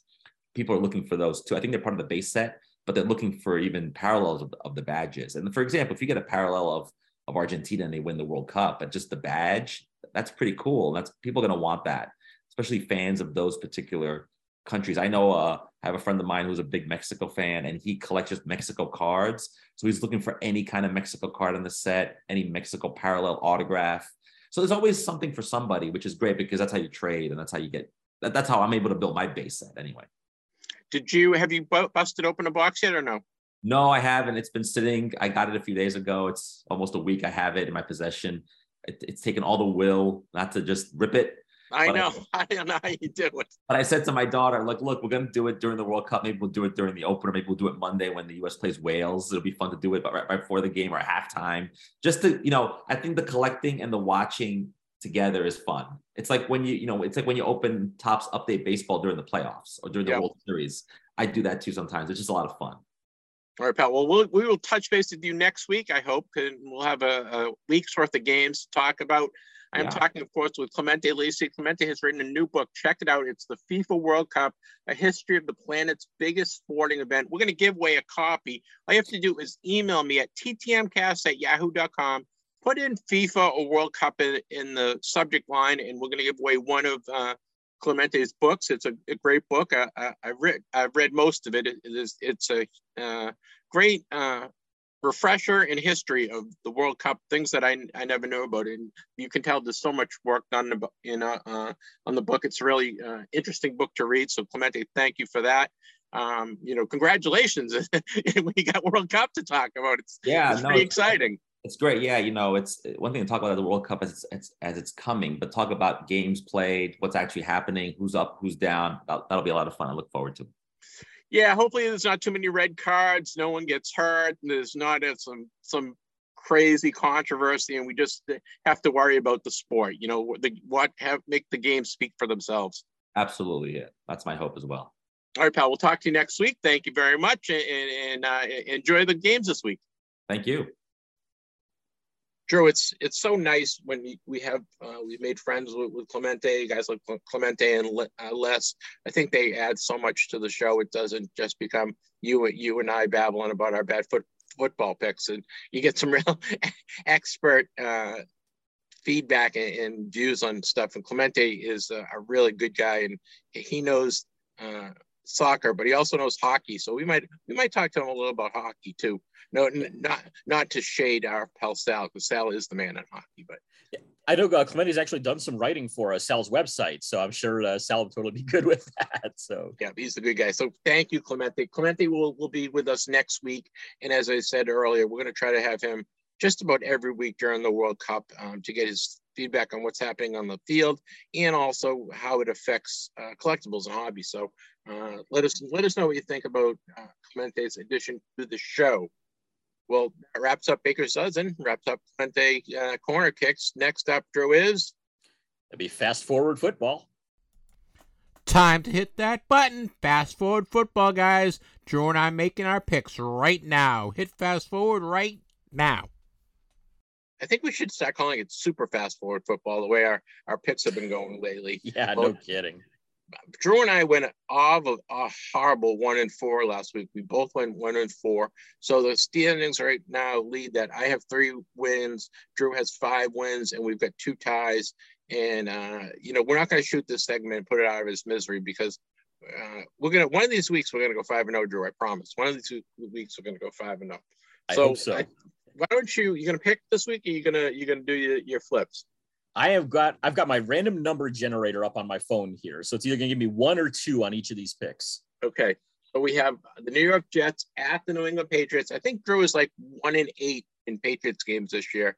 Um, and the Patriots are giving three at home. It's going to be a nice day in Foxborough. I don't think we're looking at any inclement weather here. So, what do you think? Jets at Patriots? Who do you like? All right, the number is telling me one. That is the Jets. Then are uh, are my pick then. I was everybody. So everybody pick the Patriots then, because that's uh, I can't do these ones. I'm going to take the Pats, but I was going to take the the Jets because I think Jets going to be a little pissed off on about the last game time they played. It's hard to beat a team in your division twice. Um, the Patriots are coming off a bye week, which they usually do very well on off the bye week. So, but I'm going to go. I'll go with the Patriots. Okay, we have the LA Rams, the most disappointing team uh, in the NFL, don't you think? Yeah. Behind, behind your your Browns, right? I think that their Browns are one and two. Um, so we have the Rams at the New Orleans Saints. The Saints are giving three points. Um, this one, you know what? I think uh, Stat Matthew Stafford is back this week. I know Cooper Kupp got hurt, so that they're going to be without Cooper Kupp. I just, I'm going to take the Rams. I just, I don't know. I'm going to take the Rams. What do you like, Drew? The random number generator has given me two, so I got to go with the Saints. All right, next up, your Cleveland Browns at Buffalo Bills, but they're going to be in Detroit because there's a uh, three feet of snow in Buffalo. Did you have you seen some uh, video from Buffalo? I've seen a couple pictures there, and yeah, it is just piled up, and I'm just like, come on, play through it. I mean, having that to slow the Bills' offense down is the only chance the Browns have. I mean, now we now it's going into a dome with uh with uh Josh Allen getting to throw in there. It's like, oh, okay, that's that's not good for us. I know it's not good at all. Uh, but but I we used to go um with friends of mine. We used to we went for like six or seven years, we'd go up to Buffalo and see the Patriots play up in, in Buffalo. And we went one year, it was probably beginning to mid October, and it was probably 60 degrees here in New England when we left. We get to get into Buffalo. It's just kind of that we know you know when it you can feel like it's going to snow. It's just cold and mm-hmm. it's it's hazy. We get into Buffalo that night. They had like a foot of snow. Yep. Like, it was so gross. It was fun to watch the game, but like it, Buffalo is Buffalo is just a weird place. The, and, and know it's funny. The, the people that I've met from Buffalo are awesome. Like we go up to Buffalo, the, when we used to go up to the games, we always had fun with the guys. The guys that I've met that are Buffalo uh, guys are all great, but I don't know how you guys live in that godforsaken place. But anyway, so we have the Browns at the Bills. The Bills are giving nine and a half points. Drew, who do you like? All right, the number generator has told me two. That's the Bills. Yeah, I think I think this is going to be a uh, thrashing I think the I don't think the Bills have any shot, right? Your um your Browns, uh, I don't know. I don't know if they've given up, if they forgot how to play football, or mm-hmm. it's not quite sure. Yeah, I mean, it's just it's just, it's infuriating just how inconsistent the Browns are right now. And going back to what you said about them being as disappointing as the Rams. No, I think the Rams are more so because the Browns you expect to be disappointing every year. Yeah, you know what they I think I thought they had such high hopes, but when you mm-hmm. when you bring your quarterback in and he can't play till 11 games or something and they and they got to go with uh, Brissett who's no, no nothing against him, but he's a backup quarterback. He is he's not an NFL starter. He's a solid backup. I mean, if, if you had to give me any, a choice of any of the quarter, backup quarterbacks in the league, as my backup. He'd be in the top five for sure. But yeah, it's just, I mean, he's been a bit inconsistent at times, but better than a lot of backups out there. But it's that defense just, we had such high hopes for what would happen with the defense with, you know, two great pass rushers on it there. And, I uh, know. Uh, Garrett and uh, what's his name? Uh, Clowney on the other Clowney. side there. And they just can't do anything right. Joe Woods' scheme just sucks every single week. Yeah, it's just, I feel bad for the coach and the fans up there because they they set him up to fail. I don't know how you yeah. can you can think you're going to have a, a a playoff type season when you're you you're counting on a guy that that may or may not come back at all. I don't know. Yeah. Just kind of weird. All right, back to picking football because we we know nothing about football, so we're we're, we're obvious by our picks. But we're going to go with the we have the San Francisco 49ers at the uh the Cardinals, Arizona Cardinals. The Cardinals are getting seven and a half points. Um, you know what? I'm going to take the Cards. All right. What do you like? Give me one. I got to go with the 49ers then. Okay. I think seven and a half. I think the 49ers are going to win it, but I think it's, I think seven and a half is a little, a lot of points. It is. It is. Yeah. You know, you're looking at J- Jimmy G to score points, and he just, he's he's one of those guys that's missing something. You know what I mean? Yeah. He's just, he's a good quarterback, but he's just not, I wouldn't want to count on him when the chips are down. Yeah, exactly. Lastly, we have your Dallas Cowboys. I was saying that your Dallas Cowboys at the Minnesota Vikings. That Minnesota Vikings Buffalo Bill game last week. I don't know if you saw it. It was probably one of the best football games I've seen in the last 15 years. That it was so exciting, back and forth, fumbling on the goal line. You know, they they stopped them. It was just, and then they uh, Allen throws the interception and in overtime. It was just a really good game, very entertaining game. And uh, you know, Minnesota, what are they? They're eight and one now, and they everyone's like, well, they haven't beaten it. They haven't beaten it. Well, they beat Buffalo in in uh, Buffalo, which was a really good game. So we get Dallas at Minnesota. Drew, you get to pick first. All right, let's see what we've got here. At number two, that is going to be Minnesota. I got to go with then. All right, I'm gonna I'm gonna I'll, I'll take Dallas just because I think Minnesota might have uh, used all, all their luck last week. you know, I think it's gonna be a close game, and but it's only one point, so I'll take the one point and Dallas. Well, truth, that wraps up fast forward football. Welcome back, call everyone back, Drew. Yep, come on back. We're we're done. You can come back in the room now. Yep. Not the nonsense is over. Yeah. Um, well, I was at the uh, Northeast Collectible Show. Uh, I don't know, three or four weeks ago, and I got to talk to a lot of the guys that were signing. One of the guys I got to talk to was Andrew Raycroft. Andrew Raycroft was a uh, goalie for the Bruins, and he played for Toronto and Colorado. We think he played for Colorado as well, Drew. I believe so. Yes. Yeah, I think so too. And he is um, on TV here. He's he does the color commentary and stuff after the game. uh, on NESN. So he he really this we I talked to Andrew um, right before the season started. So uh, you know, if I, I asked him about how what he thought the Bruins going to do this, he he he had foresight to know that they were good before the season started. So uh, and here's enjoy my uh, short interview with Andrew Raycroft. We are ha- here at the Northeast Collectibles Show in Quincy, Mass, with former Boston Bruins goalie Andrew Raycroft. Welcome, Andrew. Thanks Yeah. for stopping by. Thanks for having me. Good to be here. You know, Andrew, I- I'm going to say it. I look at you and I'm like, you're so small for a goalie. Most of most of you, most of the goalies, you think they they're they're six foot two and 250 pounds. You know, you, you must have relied on quickness as, as your your uh, thing when you were a goalie. Yeah, I'm, I'm, I'm tall and long, but certainly uh, not thick by any means. But that's what most goalies. You get the gear off. They're all they're all string beans at this point now. So you get uh, the Tuukka Rask of the world are 6'4", 180. So I know the guys are like the guys on the yeah, on the Rangers and the uh, Tampa Bay. Those guys are big guys. Yeah, they look huge. They look huge. The gear nowadays too, right? It helps so much. Now, you what what years did you play for the Bruins? I was here in 2000 to 2006. I was with the Boston Bruins. Did um you played with Ray Bourque, right? Uh, I tra- I training camp with Ray. Ray Tra- got traded my the year- year- my year? first year. That was the year he won uh, Stanley Cup in Col- Colorado in 2000, 2001. That was my first year pro. and you um a- as the, the Bruins were always in the playoffs and they were always a very good team. Did you um, was there any, did you make the Stanley Cup Finals any years you were playing? No finals for me, unfortunately. No Stanley Cup rings for me, unfortunately. uh, you know, it, it, it's so hard to win that trophy. The hardest trophy to win, and it's uh, for the guys that have one, it's pretty special. We're speaking with Andrew Raycroft here. He's former Boston Bruins goalie. We are at the Northeast Collectibles Show. Um, do you do many shows? And are you surprised at the turnout at the show? Turnout's unbelievable. I couldn't find a parking spot. I couldn't get into the lot. Period. It was uh, yeah packed. So it's a it's a great turnout, great show.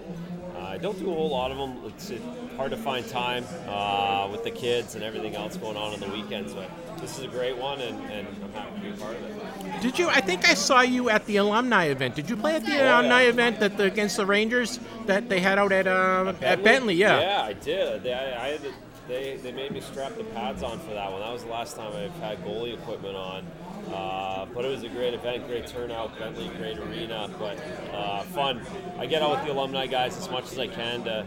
It's kind of my beer league to, to hang out with the guys and, and get around them and, and tell stories. So I try and play as much alumni as I can. The Bruins have a great alumni association. They do a, a lot of charity work. Were you up at the uh, the bowling event that they just recently had up in Tewksbury? I missed the bowling event. Frank Simonetti, our, our incoming president, does a great job with that. That's his baby, and uh, they do. We do raise a lot of money. It's, it's we do it's about 30, 30 to forty games throughout the winter that guys get out to raise a bunch of money for charity, and it's just a lot of fun. So so we're real lucky. I'm real lucky to be able to, to be a part of the. Uh, the alumni here in Boston. It's a great crew. We're speaking with Andrew Raycroft. Andrew Raycroft, of course, was former Boston Bruin goalie uh, in the 2000s, early 2000s, and we are here at the Northeast Sports Collectibles Show, which is the very first show in Quincy, Mass. And, and uh, Andrew's here signing autographs. Um, do you ha- were you a collector back in the day? Uh, yeah, I did. I, I small town Canada. We had. Uh, I always tried to get cards in my hands and the sticker books, and, and my dad. So we have we have a bunch of cards, and my parents kept a lot of my stuff as well. So so yeah, we have some stuff kicking around the house at some point. Uh, we'll go through it. My kids kind of get a kick out of it when they go back to grandma and granddad's house to, to go through stuff. So there's uh, there's some stuff at home, and you know probably not as big as the guys here, but but certainly uh, always love the cards and back in the day, especially when there was only one or two sets. It was easy to keep track of and, and collect for me. Did you save any uh, memorabilia from your playing days, and did you collect autographs or, or get any autographs? Because you were around so much great guys. You know, Cam Neely was always around, and Johnny Bucyk, and Bobby Orr, and all the, the Bruins' great Phil Esposito. Did you ever get autographs from those guys, or, or autographs while you were playing? Yeah, I got some of the stuff. Uh, you know, it was more for presents and holidays and things like that. I, you know, you try to get a few Bobby Orr autographs and, and Gerry Cheevers and Wayne Cashman and and all the guys in chief, like you said, all the guys hanging around. Um, I got a few sticks from guys that I played with that were I, I knew were going to end up in the Hall of Fame, but uh, I probably should have collected a lot more with, with all the guys that I played with. Did you, when you were uh, playing, did you ever go into a? I always ask this for former players. Did you ever go to a supermarket or grocery store and buy a couple of packs of cards to see if you could get your own card? I don't I have. I should have done that. I, I probably thought about it or probably looked at them, but but I never I never did. And if, if I did, I certainly never got myself in a pack. I would remember that. Did you have a, um, a player that you idolized or, or fashioned your game after? Uh, probably not fashion my game, but Patrick Roy was when I was a kid and when I was growing up. He was the, the greatest goalie playing. So I was a I was a big Canadiens fan growing up, just in Ontario, and, I love Patrick. Did, uh, is there anyone in today's game that uh, fashions your, uh, the game that like you played? Do you, do you look at somebody and say, "Hey, he stole my style"? No, no, unfortunately, I, I wasn't uh, I wasn't worthy of having my style stolen. No. Uh, but no, the game's changed so much. Even in ten, I mean, eight years since I've left, it's so fast. The goalies are so big and strong, and they move so well now. It's it's really hard for me to recognize the position some days. It's so different. How do, It's so different. how do you think the Bruins are going to be doing this do this year? I know, good this year. yeah, Good start to it. good, really good start. Yeah, they look good. The new coach seems to have done a lot for guys. Uh, looks looks refreshed. Look, guys look excited to be at the rink again, and uh, I, I'm really bullish. I think this team can go real far, especially when they get all their, their guys healthy. Yeah, they look good. I think they're going to miss uh, Marchand though. I think he's Oh yeah. he they're going to really miss Marchand. Well, we're speaking with Andrew Raycroft here at the Northeast Collectibles Show in Quincy, Mass. Andrew, thanks very much for stopping by, and, and please enjoy your time with I the will. fans. I will. Thanks for having me. It was awesome. Thank you. You got it. Nice to meet you. Nice to meet you. Thank you. All right. Have a great day. Thanks Thank so much. you. Uh, Well, Drew, I had fun talking to these guys. You know, it, when you're you're in a, um, a a setting like that, you know, you, you don't have their undivided attention. They got people are pulling them back and forth, and they're you know they're gonna they're working, they're trying to get signed, and there's, there's just and you know it's like we're at a card show. There's just so many people around. But it was nice to to have uh, a few minutes with Andrew. Um, I'd seen him play at a. Uh, an old uh, an alumni game. They call it an alumni game. I saw him play at an alumni game, and I remember him as, as a goalie. And he he's uh, he's very articulate and, and uh, very well spoken. And it was some some of these interviews, uh, you know, you know, I don't have a chance to do any research and just go right in and like, oh, here's Andrew Raycroft. You know, he, before I edit, so uh, I didn't have a chance to really research him, but it was so fun to talk to. Well, I just looked it up. wraps Uh, I was gonna say I just looked it up. Besides the Bruins, the Leafs, and the Avs, he also have spent. I completely forgot about this. A year with Vancouver and two seasons even right here in Dallas with the Stars. I completely blanked on him being there for that. Yeah, I think his rookie season, he was, if he didn't win rookie of the year, he was in contention for rookie of the year, right?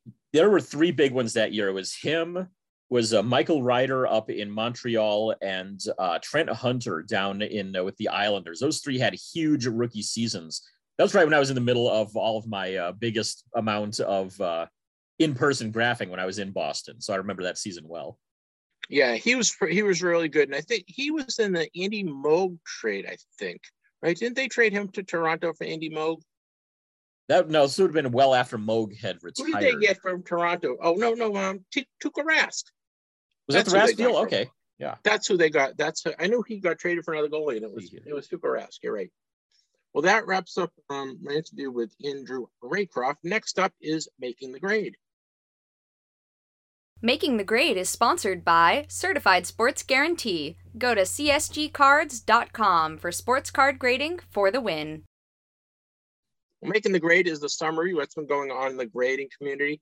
We just want to remind everyone our friends at CSG have extended their sale through the end of the year, doing 20% off all grading services. Just go to csgcards.com. It's a pretty good deal. And, and you know what? We- We've been talking for, I don't know, forever, right? About grading cards. And, and there's so many things going on. So I, I did, we, I did a little card cost, card, card grading cost breakdown for everyone um, just the four leading companies. And this is this is just kind of like one off. If you're going to just take one card and send send it off to them, uh, PSA that cost that'll cost you about twenty two dollars now, and their turnaround time is about 120 days. CS SGC, SGC, they're $22 as well, but they're they have a 15 to 20 day turnaround. So you get um, same cost as PSA, but uh, uh, not as much lead time, you know. And SGC was the one that graded that Mickey Mantle, the the 12.1 Mickey Mantle, and they've been around for a while. They are in Florida. I think they're in on the East Coast, like Fort Lauderdale area, right? Aren't they? I know they're Florida because they they were uh, doing authentication for a while too, and a friend of mine who now works at Beckett was down there for a few years with them. Yeah, and speaking of Beckett, Beckett is still they're still grading there, twenty five dollars for to grade a card, and that's a hundred and eighty day turnaround. So they they've got the longest turnaround and, and the most money right out right there. But they are very good at authentication, right? You sent you some cards in to get authenticated, and it was pretty quick turnaround. Yeah, it was about uh, forty five days. Uh, so I think I think they had it was a 45 day service and it took a little bit under that on authentication. Very cool. And then, of course, our friends at CSG, they have a sale going on. They're uh, $18 uh, for 60 days turnaround. These are, of course, we're just talking one off. So if you do more cards and different levels, um, you, you, know, I'm sure you can work work out some type of deal. But these are just one offs, just to give you an idea, because it's it's very confusing with the four different card companies. There's all sorts of different off, offers going around. I would suggest just signing up for one of the companies. Give it a try. It's really you know, it doesn't cost you a ton of money to grade a, one or two cards just to see how the card company goes and their holders are not all the same. And it's it's good. It's a good idea to just get one or two cards graded from each company just to see what they have to offer, and that way mm-hmm. you can find out the one the service that you like the best and, and the case that holder that you like the best and the label that you like the best. And um, you know, there is a place for grading in our hobby, and um, you know, I think grading obviously is here to stay. Here's some numbers uh, from PSA. Yeah, PSA. Uh, I mean, we've tried to update you on the numbers there from them anytime we can, and great stuff in the last seven days. Two hundred thirty-five thousand one hundred thirty-seven cards slabs, so nearly a quarter million going into slabs over the last week out there. One million cards that have been graded by them over the last thirty days. Been averaging, uh, if you want to do the math on that, that comes down to thirty-three thousand four hundred and ninety-two cards per day getting graded over there at PSA. So uh, they're keeping busy there. I'd love to know how many are on their grading staff at one time to be able to knock that much out in a single day. I mean, that would have to be, I think, well over a thousand people grading. I know. Would you love crazy. to see their operation? I just envision oh, yeah. like the Willy Wonka thing with a guy, you know, Veruca's father was paying all these people, these women to open uh, Wonka bars to find the, the golden ticket. I just envision this big warehouse with like all these people just sitting there grading cards. Yeah, jeez. Uh, some info on some of the biggest card sets that they've been grading here lately. Over, uh, I think this is maybe over the last 30 days or so, but their biggest uh, sets have been the 2021 Panini Prizm football set. A lot of that going through and getting slabbed there. Also, the 2021 Donruss Optic football set. So, a couple of recent football uh, offerings there being among the top ones. And one that's always getting graded heavily the 1986 Fleer basketball set rounds out the top three. I think I told you this. My brother was a he's four years younger than me. So I was in college from 83 to 87. So I didn't collect a lot of cards then, you know, mm-hmm. uh, but he was really, that was like his, his sweet spot in terms of when he was collecting. And he bought, he loves basketball. He bought so many 86 Fleer basketball. He had boxes full of them.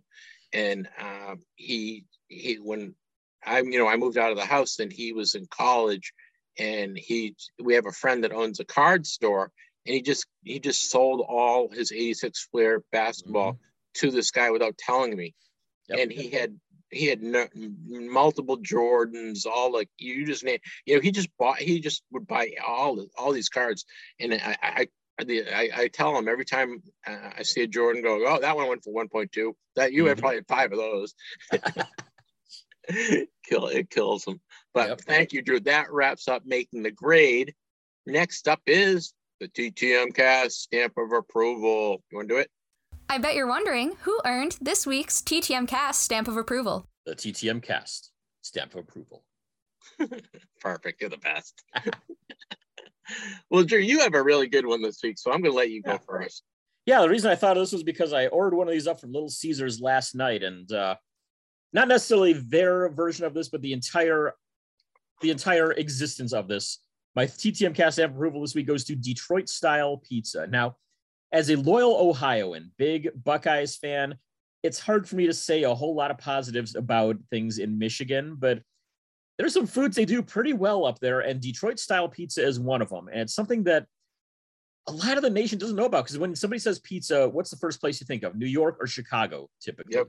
Chicago's got the you know the deep dish uh, thing that's almost more like a cheese and tomato casserole inside of a crust more than like a what we what most people consider a pizza. New York, you know, it's typ- typical Sicilian style. Detroit style pizzas are square or rectangular. That throws you off first, right there is the shape of it. It also doesn't really have much like an edge crust on it the way that other pizzas do. And it's baked inside of a rectangular blue steel pan.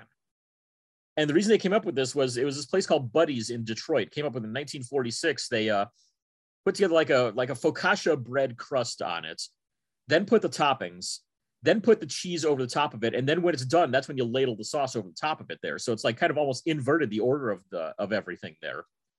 But um, if you do it just right, the cheese goes all the way out to the edge there and kind of it's this like uh, burned caramelized ring around the edge there that's just so good. You got to if you get if you ever get a Detroit style pizza, you got to go for the corner pieces if it's uh, if it's like an eight eight cut. But uh, yeah, a lot of places have started picking up on that now. Pizza Hut uh, does one like every six to eight months or so. You can find it there. They uh, always advertise the hell out of it. Little Caesars is doing one right now. They've been advertising that one, so it's like, all right, I got to go and try theirs out. Not the best, not the worst. It's it's. I mean, it's a pizza. It's, it, even if it's bad, it's still pretty good. And uh, the biggest one though, if you have Jets Pizza near you, check them out. Try them out. They do a de- their their regular pizza is a Detroit style. So yeah, Detroit style pizza is my number one uh, my number one favorite style of it, and that's my TTM cast stamp of approval for the week. Hey, when you were in when you were in Boston, you were in school. Did you ever go up to Salisbury Beach or Hampton Beach and get the the beach pizza up there? I never did. Never got up that way at all. Oh, they have this. It's the only two places I've seen it. Is they have this beach pizza, right? So it's just it's got it's just like this huge flat tray, and they put um, you know the crust, and then they put uh, mozzarella cheese on it and uh, sauce, and then you you get extra cheese. They put this round piece of provolone on it. So it's just really it's really good, and the crust is is thin, so it's you know it it it's really crispy, Yeah. and it's unlike mo- any pizza that I that I had, and uh, it's the only two pla- places I've seen it. It's re- it's really good. So maybe maybe when you if you come up this summer, we'll I'll have to take you. Yeah, I'll definitely have to check that out at some point. All right, my thank you, Drew. My TTM cast stamp approval is the Willie Mays documentary on HBO. Uh, I'm not sure what the the title of it is. I actually was uh, flipping, uh, I think last weekend, and it, it just start it just started, and I didn't even know about it. And I guess it's been getting critical acclaim. It's very very well done. And there's all sorts of they show all sorts of baseball cards in it, which is nice. And they interview all sorts of uh, people that played with Willie, and they uh, interview Willie extensively. And he looks great for I think he's what 90 whatever 92 93 or something like that. Yeah. He looks great. And uh, the best the, the best guy, the guy that I thought was the star of it was Barry Bonds. Barry Bonds was articulate. He was uh, heartwarming. He was sincere. You could see the love he had for Will, Willie and Willie Mays, and, and uh, you he talked about um, how he should be Willie uh, is one is the best player and all, all, different momentums and in his in Willie's career. And it made me look at Barry Bonds differently. I always thought of him as being kind of a gruff, grumpy guy. You know what I mean? But he was. You should watch it. Willie Mays documentary, very well done. All sorts of ton old ton of old footage um, from some Negro League stuff, and it's just really, really, really good. So I highly recommend Willie Mays documentary on HBO. Make sure you check that out. Well, Drew, that wraps up our uh, TTM cast stamp approval. Next up is the Vern Rapp Minute.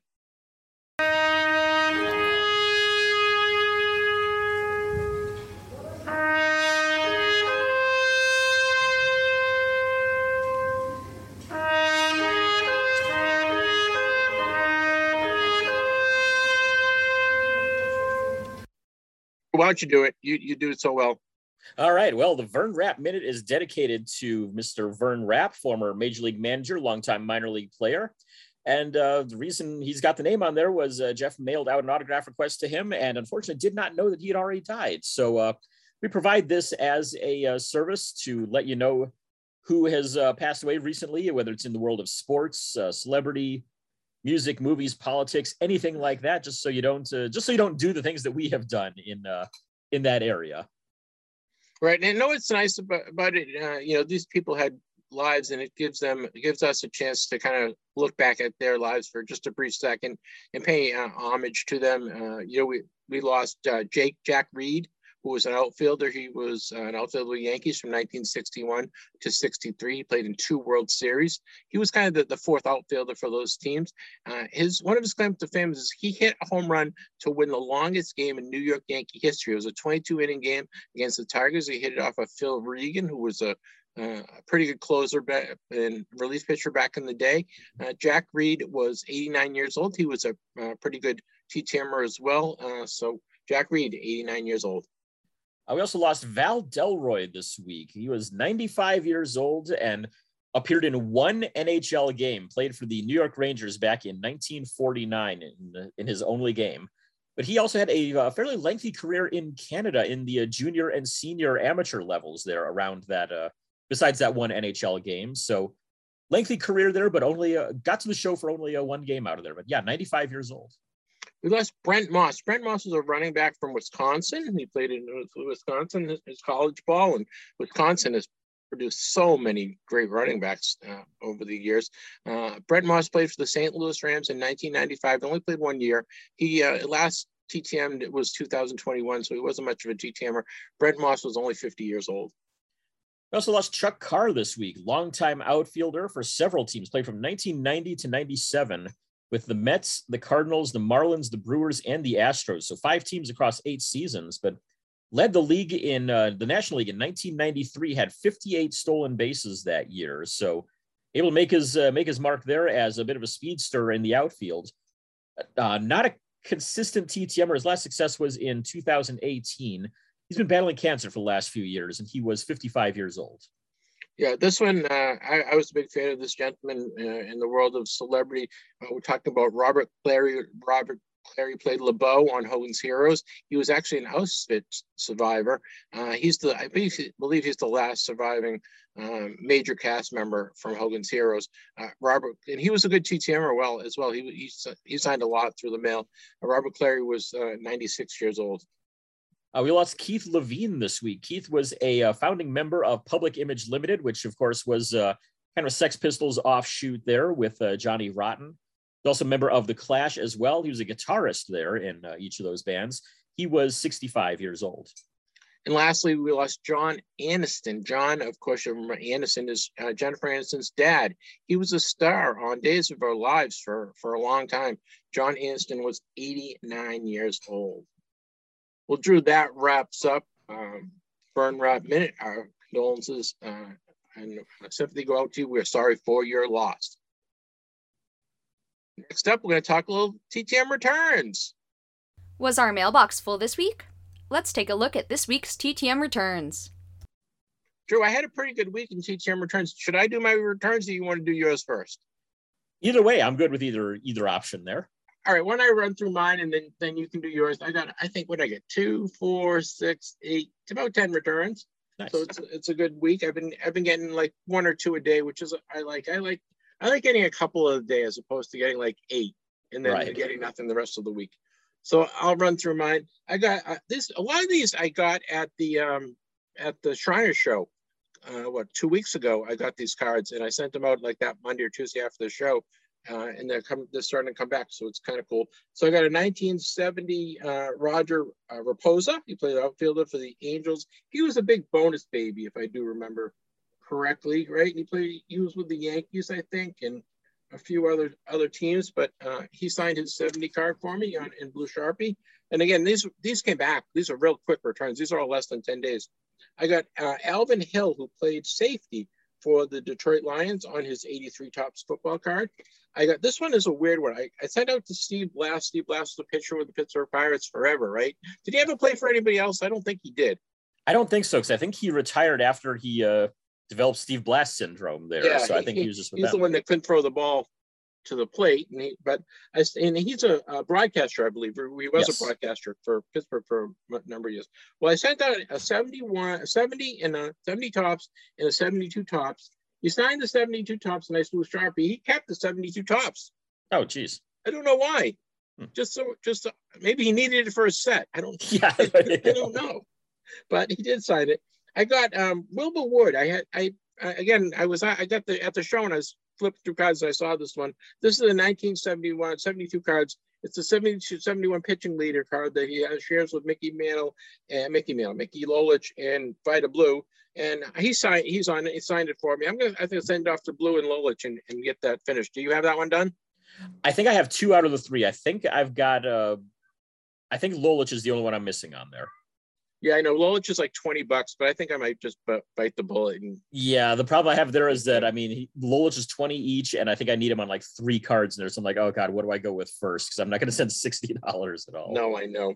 Well, this one, this one was kind of cool. This one, I had, I had had it in an envelope for a while, and then I was going through my stuff, and I, and I said, oh, I got to send this out. So I, I said, in uh, 1982 and 1984, Willie Wilson, Topps cards. He signed in blue sharpie, um, and a very, very cool. He signed with, put his number on it, and I sent, I think I sent ten dollars, and he signed both of them for Nice. 10 bucks. So I, I'm very happy with that. He was one of, you know how I'm sure you're the same way. You have guys that like, you know, they signed, but you just, for some reason, you hold on to the cards and you, or you just don't get it signed. Willie Wilson was one of those guys for me. I'm like, what am I waiting for for $10? He's, Willie Wilson's worth 10 bucks. So I sent it off Yeah. and he, he signed both my cards for me, which was nice.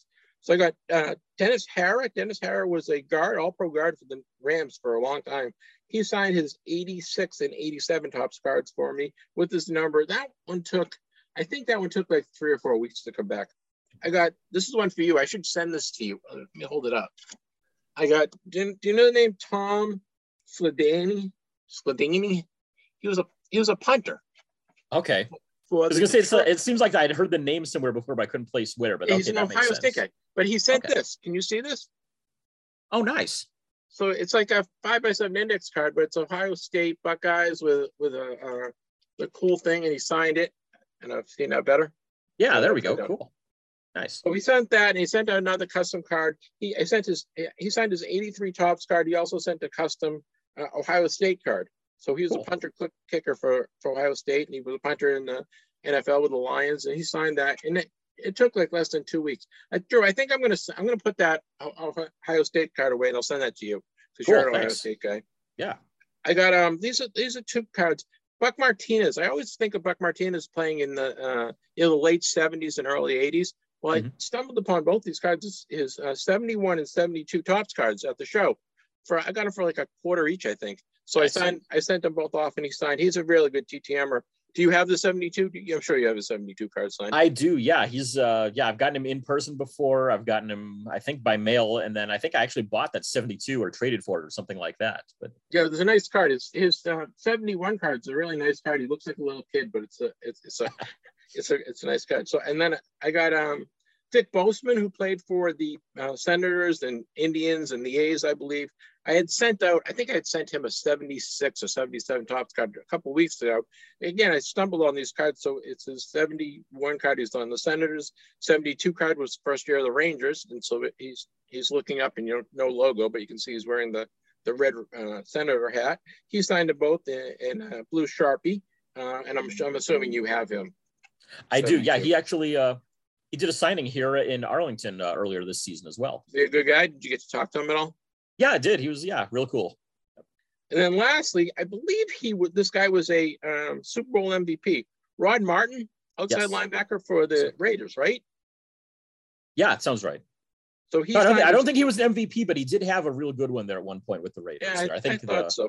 He signed his 83 and 86 Topps cards for me uh, in black sharpie. He put his name and his number, and that this one that one took um, I don't know maybe a month. That one took a little while to come back, but um, all in all, pretty good. I sent out. I think I sent out another eight or ten this week. I actually sent. I sent one out to. I saw um, Steph Curry Mhm. signed a couple. So I sent one. I sent one out to care of the team. It was one. It was a. Um, it was a contender card I had. One kind of a card I didn't mind if I he didn't get Mhm. back. So we'll we'll see how that's coming. Did you get that one from the former um, basketball player that you and I talked about? Have you got that one back yet? I have not gotten it back yet. I did mail that out though, so hopefully that'll be uh, coming in though. So uh, the, everything that I sent out in that batch is starting to come back right about now. So uh, haven't gotten that one yet, But uh, I do have three that are coming in the mail today. I'm not going to talk about those yet, though. I'll save those for next week since we got kind of a shorter week before we record next week's show. But so I'll save those ones for there. But I did get one back this week, and that is from a basketball player. Well, not a player, as a coach actually, but uh, Del Harris, who was a coach of the Milwaukee Bucks in the late 80s to early 90s. He was with the Rockets in the 80s. He was the coach of the Lakers throughout the 90s. He may have won an NBA championship with them. I'm not sure though, off the top of my head. But uh, he's been an assistant coach all over the place. He's been involved in coaching basketball since like the mid 60s or so. Never played above college at all. I think even there it was like a Division two college or something like that. But absolutely legendary coach and uh, has been working in the front office with the G League team in uh, in Frisco, the Texas Legends. But he was inducted into the Hall of Fame as part of the class of 2022, and so I sent a couple cards over to him. Got those back in just a little bit over a week. So uh, his 8990 hoops card is his first card ever. So technically, that is another Hall of Famer rookie card that I've gotten to add to that uh, kind of semi project that I'm working on right there. So yeah, that was the only one I got back this week. But hey, I mean, anytime you can add a Hall of Famer rookie card signed to a collection, that's a pretty worthwhile, uh, worthwhile endeavor right there. Did you send it to him care of the team, or did you send it to his home address? Oh, this is a home address. It's up on uh, sportscollectors.net, probably sports card forum as well. But uh, I'm sure he would sign through the team there as well. But I just I figure I go for the home address since I'd seen successes there. Yeah, I think that I, I didn't know he signed, so I'm gonna go. I'm gonna go pull that card out. I, am sure I have it in my mess somewhere here. That that's a good return. Well, thank you, Drew. Uh, I think I sent out another eight or ten again this week, so I'm trying to trying to be consistent. Next, you know, next week's Thanksgiving, so I probably I probably won't do much TTMing next week, but we'll uh, we'll we'll get back on it. I've I've got a I got a bunch of stamps. I got I got some envelopes prepped already. I just gotta just gotta pull the card, you know. I'm the opposite. I've got the cards pulled right here. I'm just waiting to you know work up the uh work up the effort to go and write the letters out and everything and stuff the envelopes there. But I've got my pile here of stuff to send out at least. Yeah, I'm looking for. I like. I really had fun going to the, the quarter box and the and the dollar box at the card show and pulling out a bunch of guys that signed. And I was just. I didn't. You know. I know you can go online and pick the. You know, find guys if guys signed, but I was just kind of doing doing it from memory. And uh, I probably I probably should have just asked guy, how much for the whole box? Because that would have been yeah. that would have been kind of cool. Well, thanks, Drew. That ends uh, wraps up TTM returns for the week. Next will be our weekly TTM Cast interview. This week's interview is brought to you by Certified Sports Guarantee, CSGcards.com for superior sports card certification and grading. This week I had the pleasure of talking with Ben Carher. He is a, a baseball card mosaic artist and he's at Sports cardmosaic.com is his website. You might want to check that out. And we talked to Ben about um, what goes on in putting together his artwork. And we also talked to him about collecting. So uh, we're going to have a great interview with Ben. Hopefully you enjoy that. But first, here's a message from our friends at CSG. CSG has graded one of the most iconic sports cards. A 1952 Topps Mickey Mantle card recently received a CSG 8, which is valued at $2 million.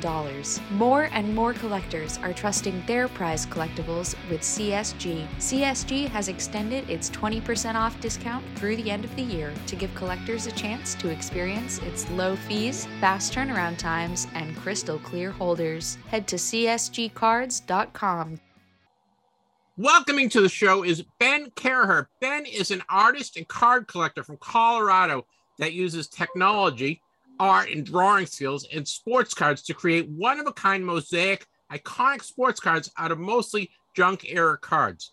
I know the guys, that's a mouthful, but what Ben does is incredible. He, he's so uh, talented and his work is so outstanding. You can go, go to his website, sportscardmosaics.com. That's sportscardmosaics.com.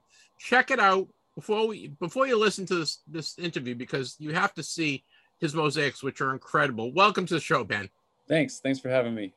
Ben, I'm going to ask you the, the, the question, right? Which came first, the chicken or the egg? Was it collecting first or art first? It was collecting. So um, when I was when I was young, um, kind of during the junk era, you know, just like every other kid on the block, I collected cards. Um, and I was I, played a lot of baseball. I was really into it. I lived in Georgia at the time, so huge Braves fan. Um, but yeah, for a few years there, from I would say probably around 1990 to 93 or 94, I heavily collected. And uh, then I fell out of the hobby for a long time. And um, in 2018, uh, my father was going through the basement, throwing stuff away. He he called me up. He said, "Hey, I, I found all your old baseball cards. If, if you don't want them, I'm just going to throw them away." And I said, "Don't throw them away. Don't do that. Don't do that. Don't do that." So I uh, I was actually on a road trip that year, and I stopped in at my parents' house. I picked up all my cards, and um, you know, figured out what they were. Figured out they were mostly junk. Um, but that's kind of sparked me to get back into collecting. And uh, it was really, you know, through the research and stuff and through kind of getting back up to speed with the hobby that I came across, I came across some artwork by a, fellow named Tim Carroll. He's a professional artist. He does the same type of stuff that I do. And when I saw his work, I was really blown away and inspired by it. And since I had all these junk cards, I figured, uh, I might as well try this. And so that's kind of how the whole art thing started. Um, and then, you know, from there, it was kind of a learning experience and just figuring out, developing my process and stuff. And um, yeah, so that that's kind of how everything panned out, and that's that's kind of how it went down. Is Tim? I think I've seen Tim at the National, right? He used to set up at the National. That's correct. And be and, and create our his mosaics at the National, correct? Yeah, so he, I think every year sets up a booth. I've been to one national in the last, I think it was 2019. I went and I saw his booth. So he had some of his art displayed there, and then he he also uh, works on it while he's there. So did he? Cool is he the one that really inspired you? Are there any other artists out there that that are creating these mosaics out of uh, cards or? Um... Um, you know, I've seen a, a, few other guys that are doing it. Um, uh, it was really Tim's work that inspired me, but I think his work has inspired others as well. Um, I've even had some people reach out to me on social media uh, that have been doing their own projects and wanting some advice from me. And of course, I'm always happy to to tell people how I do it. And um, so yeah, there there are a few there there are a few guys out there. Um, one of them, a buddy of mine, uh, also from Colorado. His name's Ryan Smith he does some of this kind of stuff. There's a fellow on Twitter that I see, Josh English, I think is his name, uh, does some mosaic stuff. You know, everybody's, all of them have their own style, um, but yep. uh, same kind of concept. So there are there are a few out there. So what what year did you start and and um, what how do you choose what cards you're gonna uh, feature in your mosaics? Well, uh, it, it depends. Um, I'm most familiar with baseball cards. So, you know, there um, obviously because I collected a lot and um, and, and that's I still collect baseball cards primarily. Um, but you know, when I look at a piece that I'm trying to build or a card that I'm trying to build, um, just try to identify some of the more prominent colors and then just see if I can find um, a set, you know, that that has something like that. Usually, uh, I like to look at backs of cards. For instance, um, a lot of the 80s and early 90s Donruss have, have very uh, large areas of color on the back where it says career highlights and stuff. You know, the sure. 1988s are blue, and then the 1989s are one a certain orange, and the 1990s are a different orange. Um, you know the 91s i think there's two different colors of one of the series has a blue one of them is kind of a light green so you know there's a lot of options um, but but there are obviously other sets as well uh, that have you know every single card in the set has a patch on the back that's a certain color um, so um, you know if it's something that i can't find eh, on, on the back of a card, I might just look for random background areas. Um, when I build a face, I usually try to use all faces. Um, so it's a little tougher for me with uh, non-baseball, with football and basketball cards. I've actually had to do my little extra research to figure out and then realize, okay, I need a bunch of 1991 hoops. So then, you know, I'll go on eBay and find a lot, you know, find a, a 200 card lot or something like that.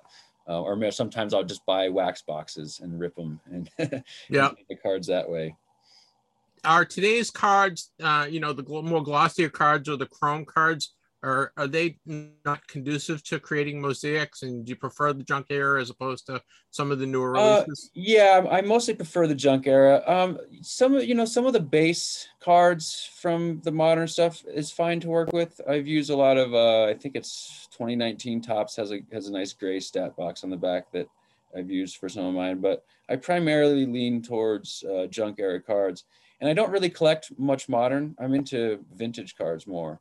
Um, so, you know, I've bought a box or two here and there.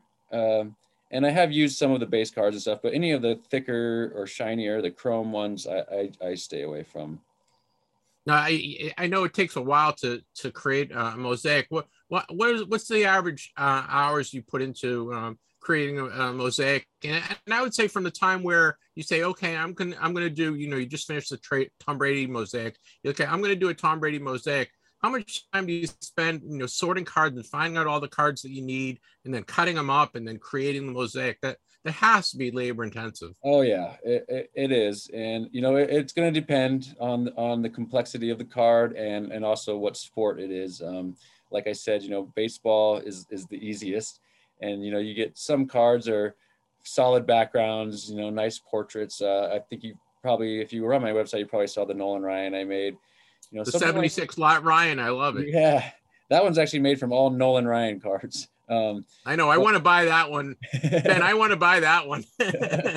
yeah. So, but but um, that is actually an example of one that's not as tough as some of these other ones. So you know, the Nolan Ryan, I would say, when all is said and done, um, that's probably 70 or 80 hours from start to finish.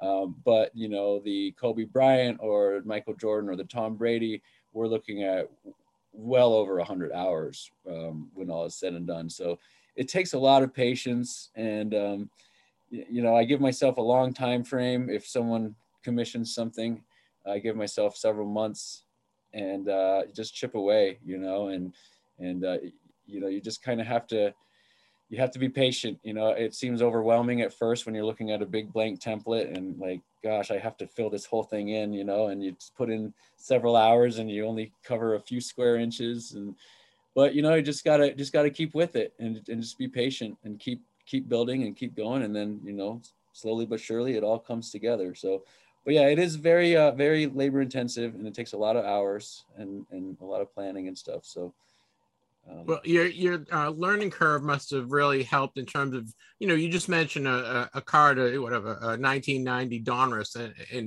you know I know Don, that that Donruss has the great blue back and I'm gonna you know that that that makes a great sky and you know you must you you, you have all that um, knowledge that you've built in from from building these mosaics right Yep, that's that's correct. So you know, uh, the first few that I made, I didn't really know where to look, and then you know, the the more the more I built, the more I kind of caught on to you know what years and sets I need to be looking for for certain colors and stuff. So, um, especially with baseball now, I have a pretty a pretty solid knowledge base of uh, what colors are on what sets. Is it almost like you have a palette? So you you know you have you have a five thousand count box and it's sorted. Like okay, there's all here's my blue backgrounds and here's my faces and here's my greens and you know here's my red palette and that that's kind of how you you start constructing. Uh, yeah, that's uh, one of the approaches. Definitely is I, I try to get a, a palette of different colors, and and you know I try to simplify the image of the card and break it down into a discrete number of colors. Um, I have a, a a pretty scientific process that I use to build my templates, where I try to reconstruct an image using some Python scripts that I wrote. Uh, I reconstruct the image out of out of say eight to 12 discrete colors, RGB values. And if I can get, and if I can get what looks like a pretty good representation of the card by only using eight colors, um, then I know that if I can find those eight colors in, um, you know, my selection of cards, theoretically, I can only use those eight colors and I can build a pretty good representation of the card. Yeah, one of, one of the things that was inter- interesting to me when I was doing my research on you is uh, the faces, the guys' faces. You don't like the guys to have beards and, and mustaches. You just want to have a, a full, a, kind of a full face shot, right? Yeah, you know, eyebrows, mustaches, beards, those can be shadows, those can be problematic. So a lot of times you'll see that I only take a portion of the face. Um, you know, you'd think uh, without having done this kind of art, you'd think that you know if you just had a face, that's going to represent a certain color. But uh, in, in, practice, it turns out you know um, facial hair or shadows on the face uh, can actually really make it in, in multiple colors. And so um, it's always nice when you find a well lit, clean shaven player and a bald guy like me. yeah, sure. Um, so yeah, it, it was interesting. Um, I, I, learned that one pretty quickly. Uh, that you can't just cut out the whole face all the time, and and and some faces are essentially useless. You know, it looks like it might be helpful, and then I end up only cutting out his cheek and using only the cheek. So um, I've gotten a better sense over the last few years of what to look for when I'm sorting through cards and looking at faces and stuff. What you know? What can you just give us your kind of your basic process and how it's changed in this technology? uh, really advanced in, in, the last couple years, and has that helped you uh, create uh, mosaics quicker? So there was a lot of um, experimentation early on. The very first piece I ever built, I did it in probably the most rudimentary possible way. um, I I literally just gridded out, uh, made a grid by hand on paper, and I printed out an image of the card I wanted to build, and I drew a grid on that and I just sketched out, you know, the features and stuff. And so I really had, it was just totally from scratch. Um, but you know, I, I work as an engineer. I have for for many years, and I've, I've learned a lot about writing computer code and stuff. And I had some ideas of how I could use a little science to to to you know make this a little easier, and to help me build a template. And so I experimented with a few different methods. And what I ended up landing on was uh, what I kind of just talked about, uh, where I I go into the I basically just open the image, an image of the card in in Microsoft Paint, and I sample different colors from the card, save those as JPEG files, just just a sample of say the jersey, the hat, you know, the backgrounds, and then I try to reconstruct the card using Python code. Um, I reconstruct it out of just a discrete number of colors. It usually takes me a few iterations through. Uh, so you, you kind of back end engineer it, so to speak. So you're you're you're basically rebuilding the card based on color palettes. Is that what you're saying? Yeah, I yeah I take an image of the card and I go and I sample various colors, and then I have code that reads the RGB values of the samples.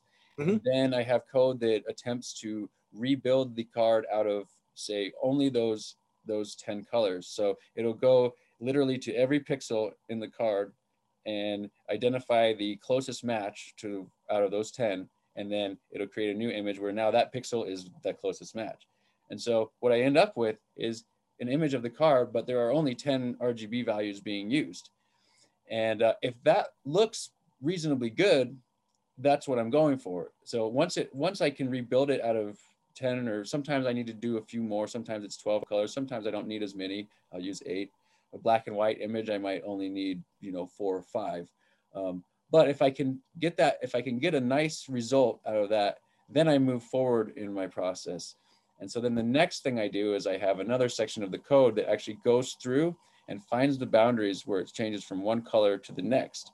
Um, for mm-hmm. instance, you could think about uh, an eyebrow. You know, it's uh, maybe a light color on the forehead. At some point, it becomes dark. So the next section of the code essentially just outlines all the regions that are the same color. And so it really gives me a good overall structure of the card. And I wish I had an example to show you, but uh, um, if you, I guess if maybe if you dig through some of my Twitter posts, you might see some of my uh, work in progress where you can kind of see my template. Um, so what I do is I have this template that is now all of the outlines of all those same color regions. I stack that on top of the original image, and then that's what I use on my laptop. I look at that and I have the template that, that I, so then I chop it up, I put it into Microsoft Word, I size it appropriately, I print it out, I piece it all together. And now I have this nice template that has all these outlines on it and I have all the outlines stacked on top of the original card. So I can look at my template and say, okay, this region right here is the medium skin tone, you know, brownish color yeah, here. Sure. And so then I can, you know, sort out and just find only that color and fill in that spot with just that, uh, essentially that color and so on and so forth. And, and that's how, that's how I, uh, I do all my pieces now. So I think I've done um, the last probably 12 pieces or so with this, with this technique.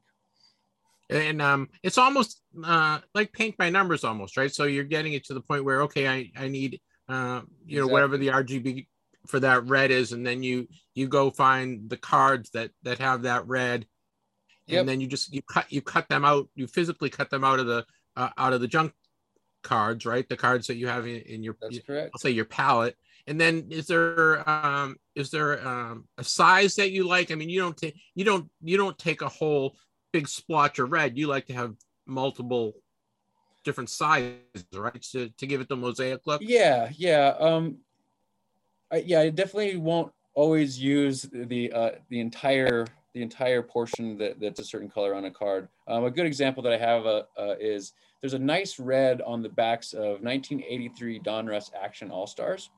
Okay. Uh, but of course are- you knew that right off the top of But your head. those are jumbo. those, those are jumbo cards, so you can you could theoretically cut very pretty large pieces of solid red out of it. I'll usually cut those large pieces into three or four smaller ones to so that you get kind of more texture, more pieces. How many cards typically get used in um you know you, you 20 by uh 28 seems to be your preferred size, right? Yeah, So that's 20 by for a- 28 for a standard um, for a standard two and a half by three and a half inch card that scales nicely, and um, it's eight eight times the, the dimension in each in each dimension. So, um, you know, it, it's got to be over a thousand, I would I would guess, and I think it, you know it will depend on the piece. Um, you know, for the Tom Brady, for some of the the details like the face and the helmet, I had to cut some really small pieces. Um, I mean, you know, I don't really keep track, but it's got to be over a thousand in on average um, per piece. Did you have you ever um cut any valuable cards, quote unquote, to include it in a mosaic, or is it mostly Uh, uh, even I mean Tom Brady has dollar cards, right? There, there's plenty of dollar. Yeah, I accidentally cut a uh, a, a Gronk rookie on the Tom Brady. Oh, yeah. Um, I, I salvaged, I saw, caught one and, and kept it, but I cut up another one and realized right after I cut it. Um, you know, I try to avoid cutting up Hall of Famers um, for the most part. Sometimes I like to sneak in a little Easter egg. Um, Yeah, I was going to ask you that. Is there are there any kind of special um, cards in there, or special things that you put in that that uh, only the, the expert collector might find? Yeah, so I, I like to drop in a little, like I said, a little Easter egg here and there. So um, you know, maybe I'll drop in a Cal Ripken somewhere or some, you know, but um, but for the most part, I just use uh, random stuff. Um, but, but you know, I'll, I'll try to, if I can, you know, lean a little more heavily towards, um, like for instance, on the on the uh, the uh, Tom Brady. I happen to have several boxes of Patriots cards, so I made Tom Brady himself um, you know, just his face and body and everything, just him on the card, completely out of Patriots. That was not a request from the person who commissioned it. I just decided to do it because I could. And of course, uh, I regretted it a little bit about half of the piece because it made it a little trickier. But but I thought it added kind of a nice touch. If you go in and look closely at the Tom Brady, you'll see a lot of uh, uh, Patriots references and stuff on the backs of cards and things. So. What percentage of your work is uh, commission? What percentage is uh, just something that you like you you want to do and uh, later sell off? Well, um, over the last probably two years, it's been almost entirely commissions. I kind of got in a little over my head, maybe. Um, Don't we all? I kind of over. I mean, I wouldn't necessarily say over committed, but I I committed to some commissions, and um, you know, I, I do work full time as an engineer, so I have to I have to carve out the time to work on the art, and it just kind of worked out so where I haven't really had time to do much in the way of personal projects um, until now. Until now, so uh, I the Tom Brady was the last uh, active commission I had lined up. Why don't you let let my listeners know some of the um, cards that you've created and, and maybe uh, one or two of your favorite ones? Oh gosh, yeah. I've uh, let's see. Let me just try to think back uh, in reverse. So Tom Brady, uh, the Bowman Chrome Tom Brady rookie was the most recent. I finished a uh, Michael Jordan Fleer rookie before that. Uh, before that, I think it was a Kobe Bryant rookie card, his Topps rookie. Um, prior to that, the most recent two, there was a it wasn't actually a card. It was an image of Rickey Henderson after he made his record-breaking steal, and he's holding the base up. Yep. Um, and then there was a 1933, I think is the year. The DeLong gum cards, a Goose Goslin. Yeah. Why, why, why did you choose that one? Did that someone commission that one It was for also you? that was also commission. Okay. Um, then there was the 1949 Bowman uh, Larry Doby, and oh gosh, there was what was the other one that I did right? I remember. I know I saw a 54 Koufax. That was Yep, really Uh, cool. 55 Koufax. 55 Koufax. I'm Um, sorry. Uh, I did. A, I've done a Rickey Henderson rookie. Uh, I've made Oh, an- Cracker Jack Walter Johnson. Oh yes, the, the Walter Johnson. Yeah, that's the one I was that was missing there. Um, Carl Yastrzemski rookie. I've done a 76 Nolan Ryan. That one's made out of all Nolan Ryan cards. I did one of a Cal Ripken. It was it was based on a postcard of his, actually, an Okay. early 80s postcard. That that one's made out of all Cal Ripken cards. Uh, I've done a couple like team logos. I've done a Cubs and a Broncos team logo out of all of the, those teams' cards. Um, I've done a uh, 66 Tony Perez, um, uh, 50. Why did you choose the Tony Perez? Was that someone that That was also a Commission? Yeah. I saw that and I was like, that was kind of a weird, weird choice. It's a great card, but it was I, I, Yeah, I, I thought you just chose it out of the blue. I was like, you know, no, I- I, I would say most of them have been commissions. Um, you, you know, I started off doing a couple Nolan Ryans. My very first piece was uh, based on the Nolan Ryan rookie, the, the 68. sure.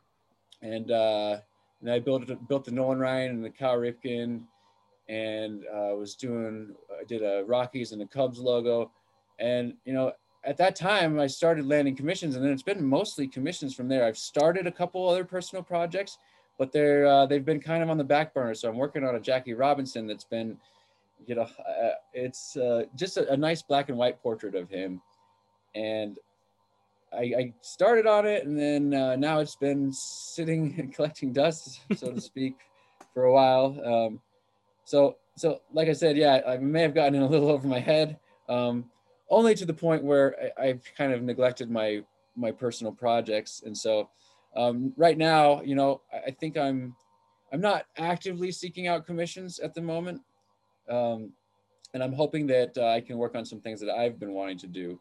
Um, I want to build a 1969 Topps Johnny Unitas for my father. Okay. Uh, I want to finish this Jackie Robinson, and I would love to. I would love to do a Roberto Clemente.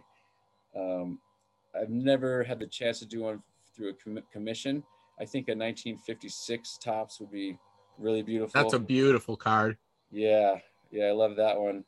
Um, yeah, there's so there's just so many options. You know, there's so many wonderful vintage cards out there that would just make really really beautiful pieces. So um, I, I think you know, moving forward right now, um, you know, I'm not eager. You know, I'm, I'll always quote, give someone a quote, but I'm not eager to pick up new work right now. I'm not desperate by any means. Um, I'm hoping that over the next uh, several months, I can work on some stuff that I want to do for myself. Do you have a, a favorite one out of all the ones you've done? And is there one that was um, most challenging? Uh, so most challenging is gonna either be the Kobe Bryant rookie card or the Tom Brady. I would say. Um, Just because of all the different colors and all the, uh, and especially the Kobe with all the background. yeah, and when you have those um, sort of very the the photograph action shots. Um, when the face, you know, and the features and stuff are really small relative to the card, it makes it much trickier to capture it well.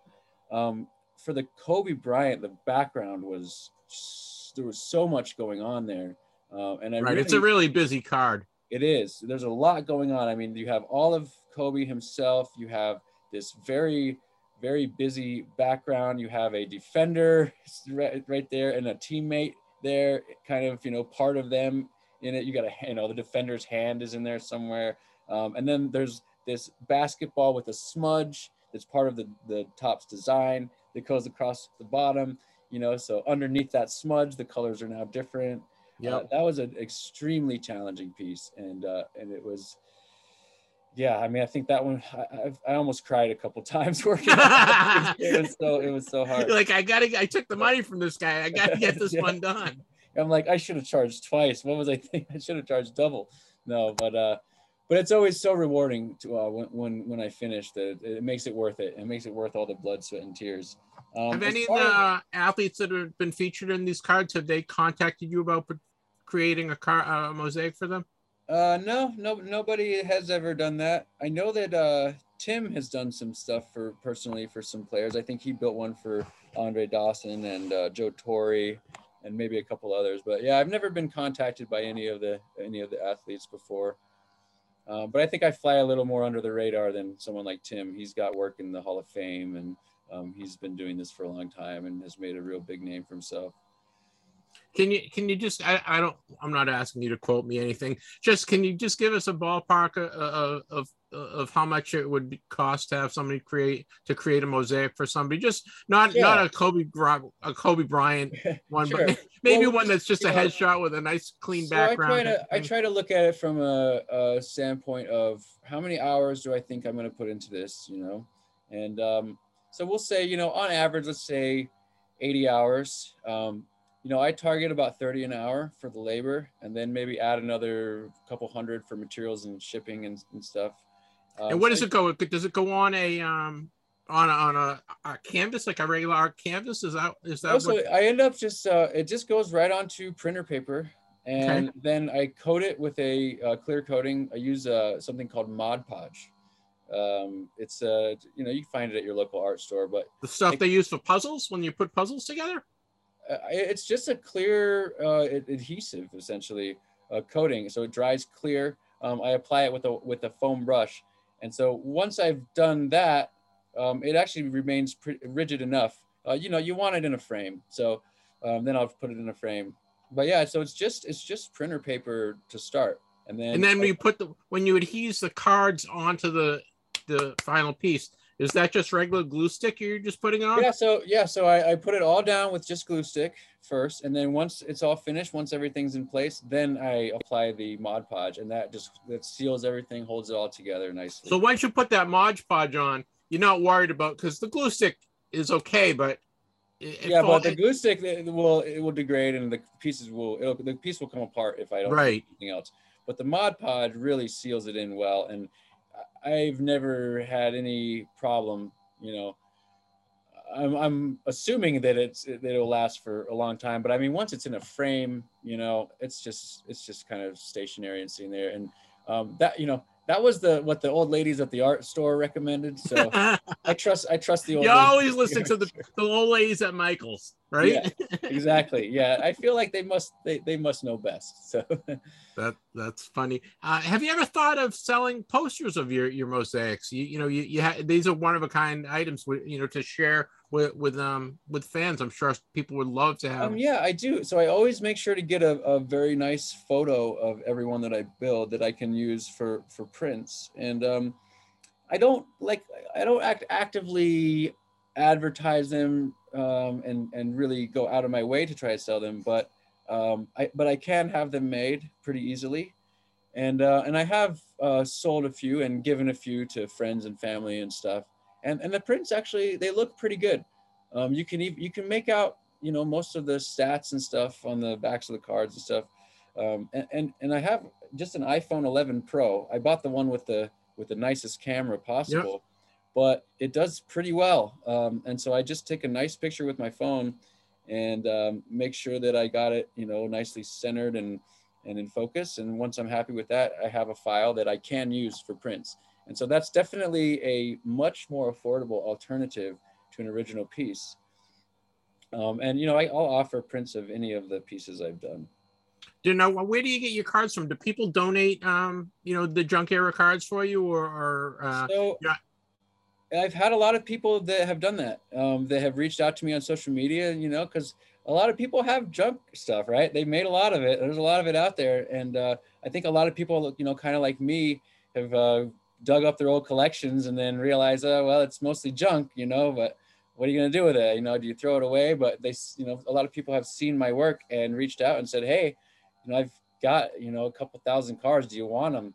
And um, for a while, I was saying yes. Um, of course, you know, I also went through a, a period when I got back into collecting where I bought lots of wax boxes and even some rack cases and stuff. Yep. And I bought a, a, a vending case of 1987 Topps. uh, so I mean, we're talking, you know, tens of thousands of cards. Uh, Are you so- surprised the prices of the junk era has really increased in the last couple year or two? I I haven't been following it much. I have a lot of uh, that of stuff from that. I mean, I have tons of you know very. Yeah, I'm saying the unopened stuff. You know, the unopened boxes of you know used to be able to get them for five dollars. and I did notice that uh, last time I last time I looked at uh, 1987 Donruss is one of my favorite junk era sets. Uh, it looked like the, I couldn't get a box for for less than double what I paid a couple years ago. So, yeah, but I think that's consistent over um, uh, the vintage market too. I noticed uh, I had bought a 1952 Topps Willie Mays uh, SGC 2.5, you know, two and a half years ago for $1,200, and I sold it uh, unwittingly, you know, later that year for 1,700. And now I recently looked at comps on eBay, and it's selling for you know upwards of five or six thousand. so there was definitely Yep. a surge, I think, all around um, during COVID and stuff. And, you uh, mentioned social media. Why don't you let people know where they can follow you on social media, and if you like to give out their your email address if people have questions for you. Oh yeah, sure. Um, so I am mostly on Twitter. That's kind of where I I spend most of my time on social media. And so um, you can search Ben Caraher. There's only, I- as far as I know, only one Ben Caraher out there right now. Um, there was a an Irish senator or, or some something like that named Ben Caraher. I think he recently passed away. But so as far as I know, I'm the only Ben Caraher. That's C A R A H E R.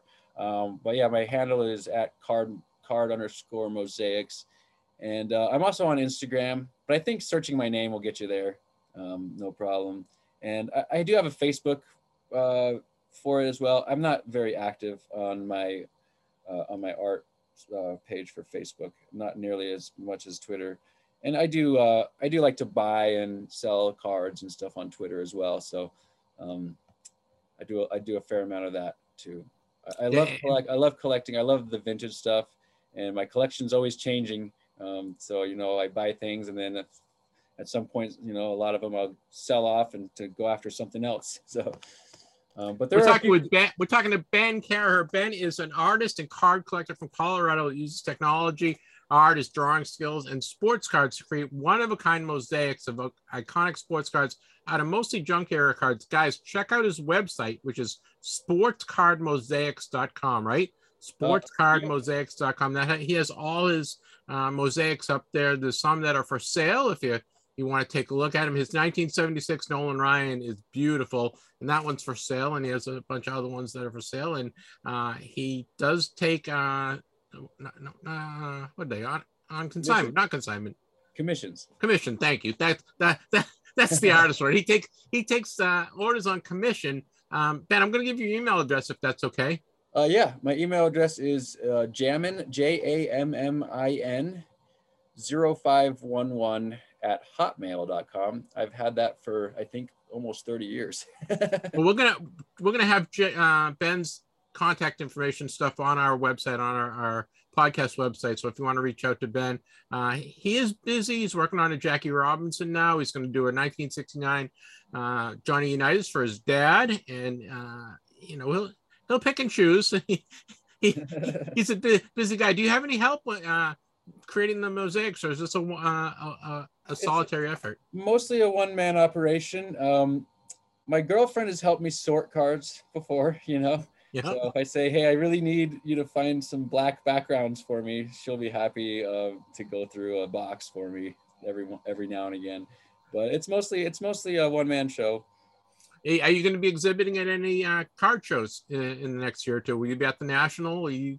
I would like to, um, but I don't have any definitive plans uh, at this point. Um, but I, I, I want to start. I know COVID kind of goofed everything up, but I think it's all kind of coming back now. So um, I, I, want to look into some local shows as well. I know there's a couple shops in Colorado that do shows um, that I've that I've done, you know, before COVID.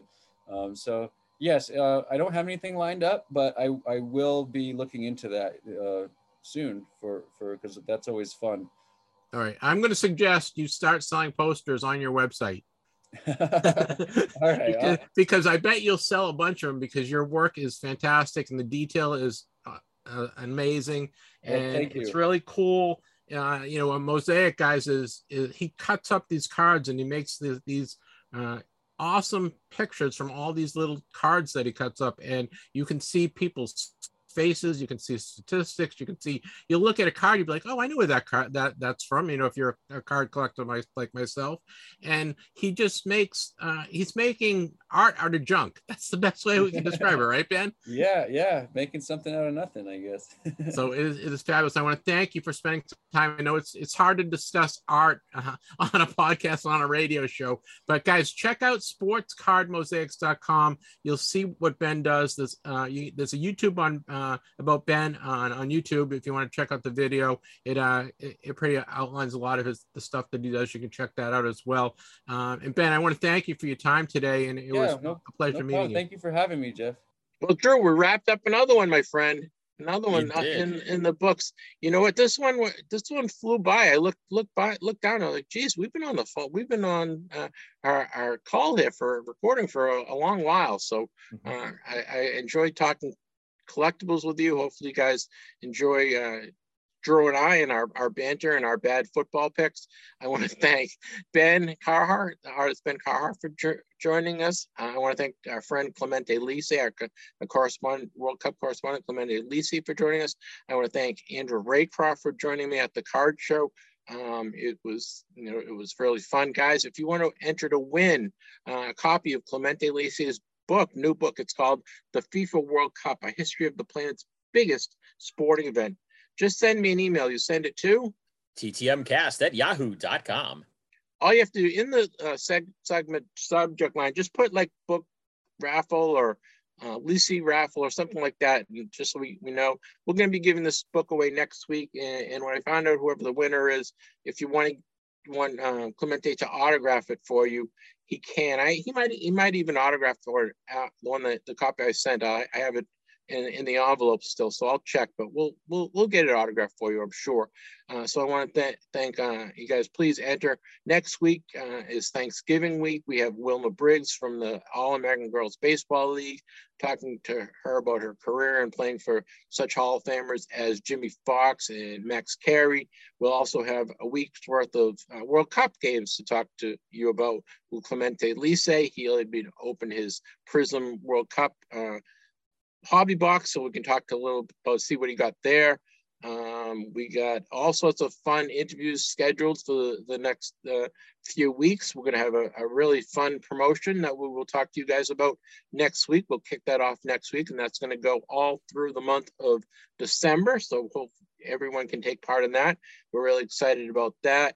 Uh, has been speaking with the uh, Lampila kids and their father, and they uh, thank. They want to thank everyone again for all the donations. The kids are uh, besides themselves on how much stuff we sent them, and the, the, they're so thrilled with that. So thank you, everyone, for that. Um, Drew, anything else before I let you go? No, I think we covered everything pretty well. All right, guys, we will see you next week. Regular show next week, but we were going to post it. We'll post it early, probably on Black Friday. So, guys, if I, if we don't speak to you, you guys have a great Thanksgiving, and we will talk to you um, the Friday after Thanksgiving. Uh, I want to wish everyone many happy returns. Thanks for listening, and we'll see you next week.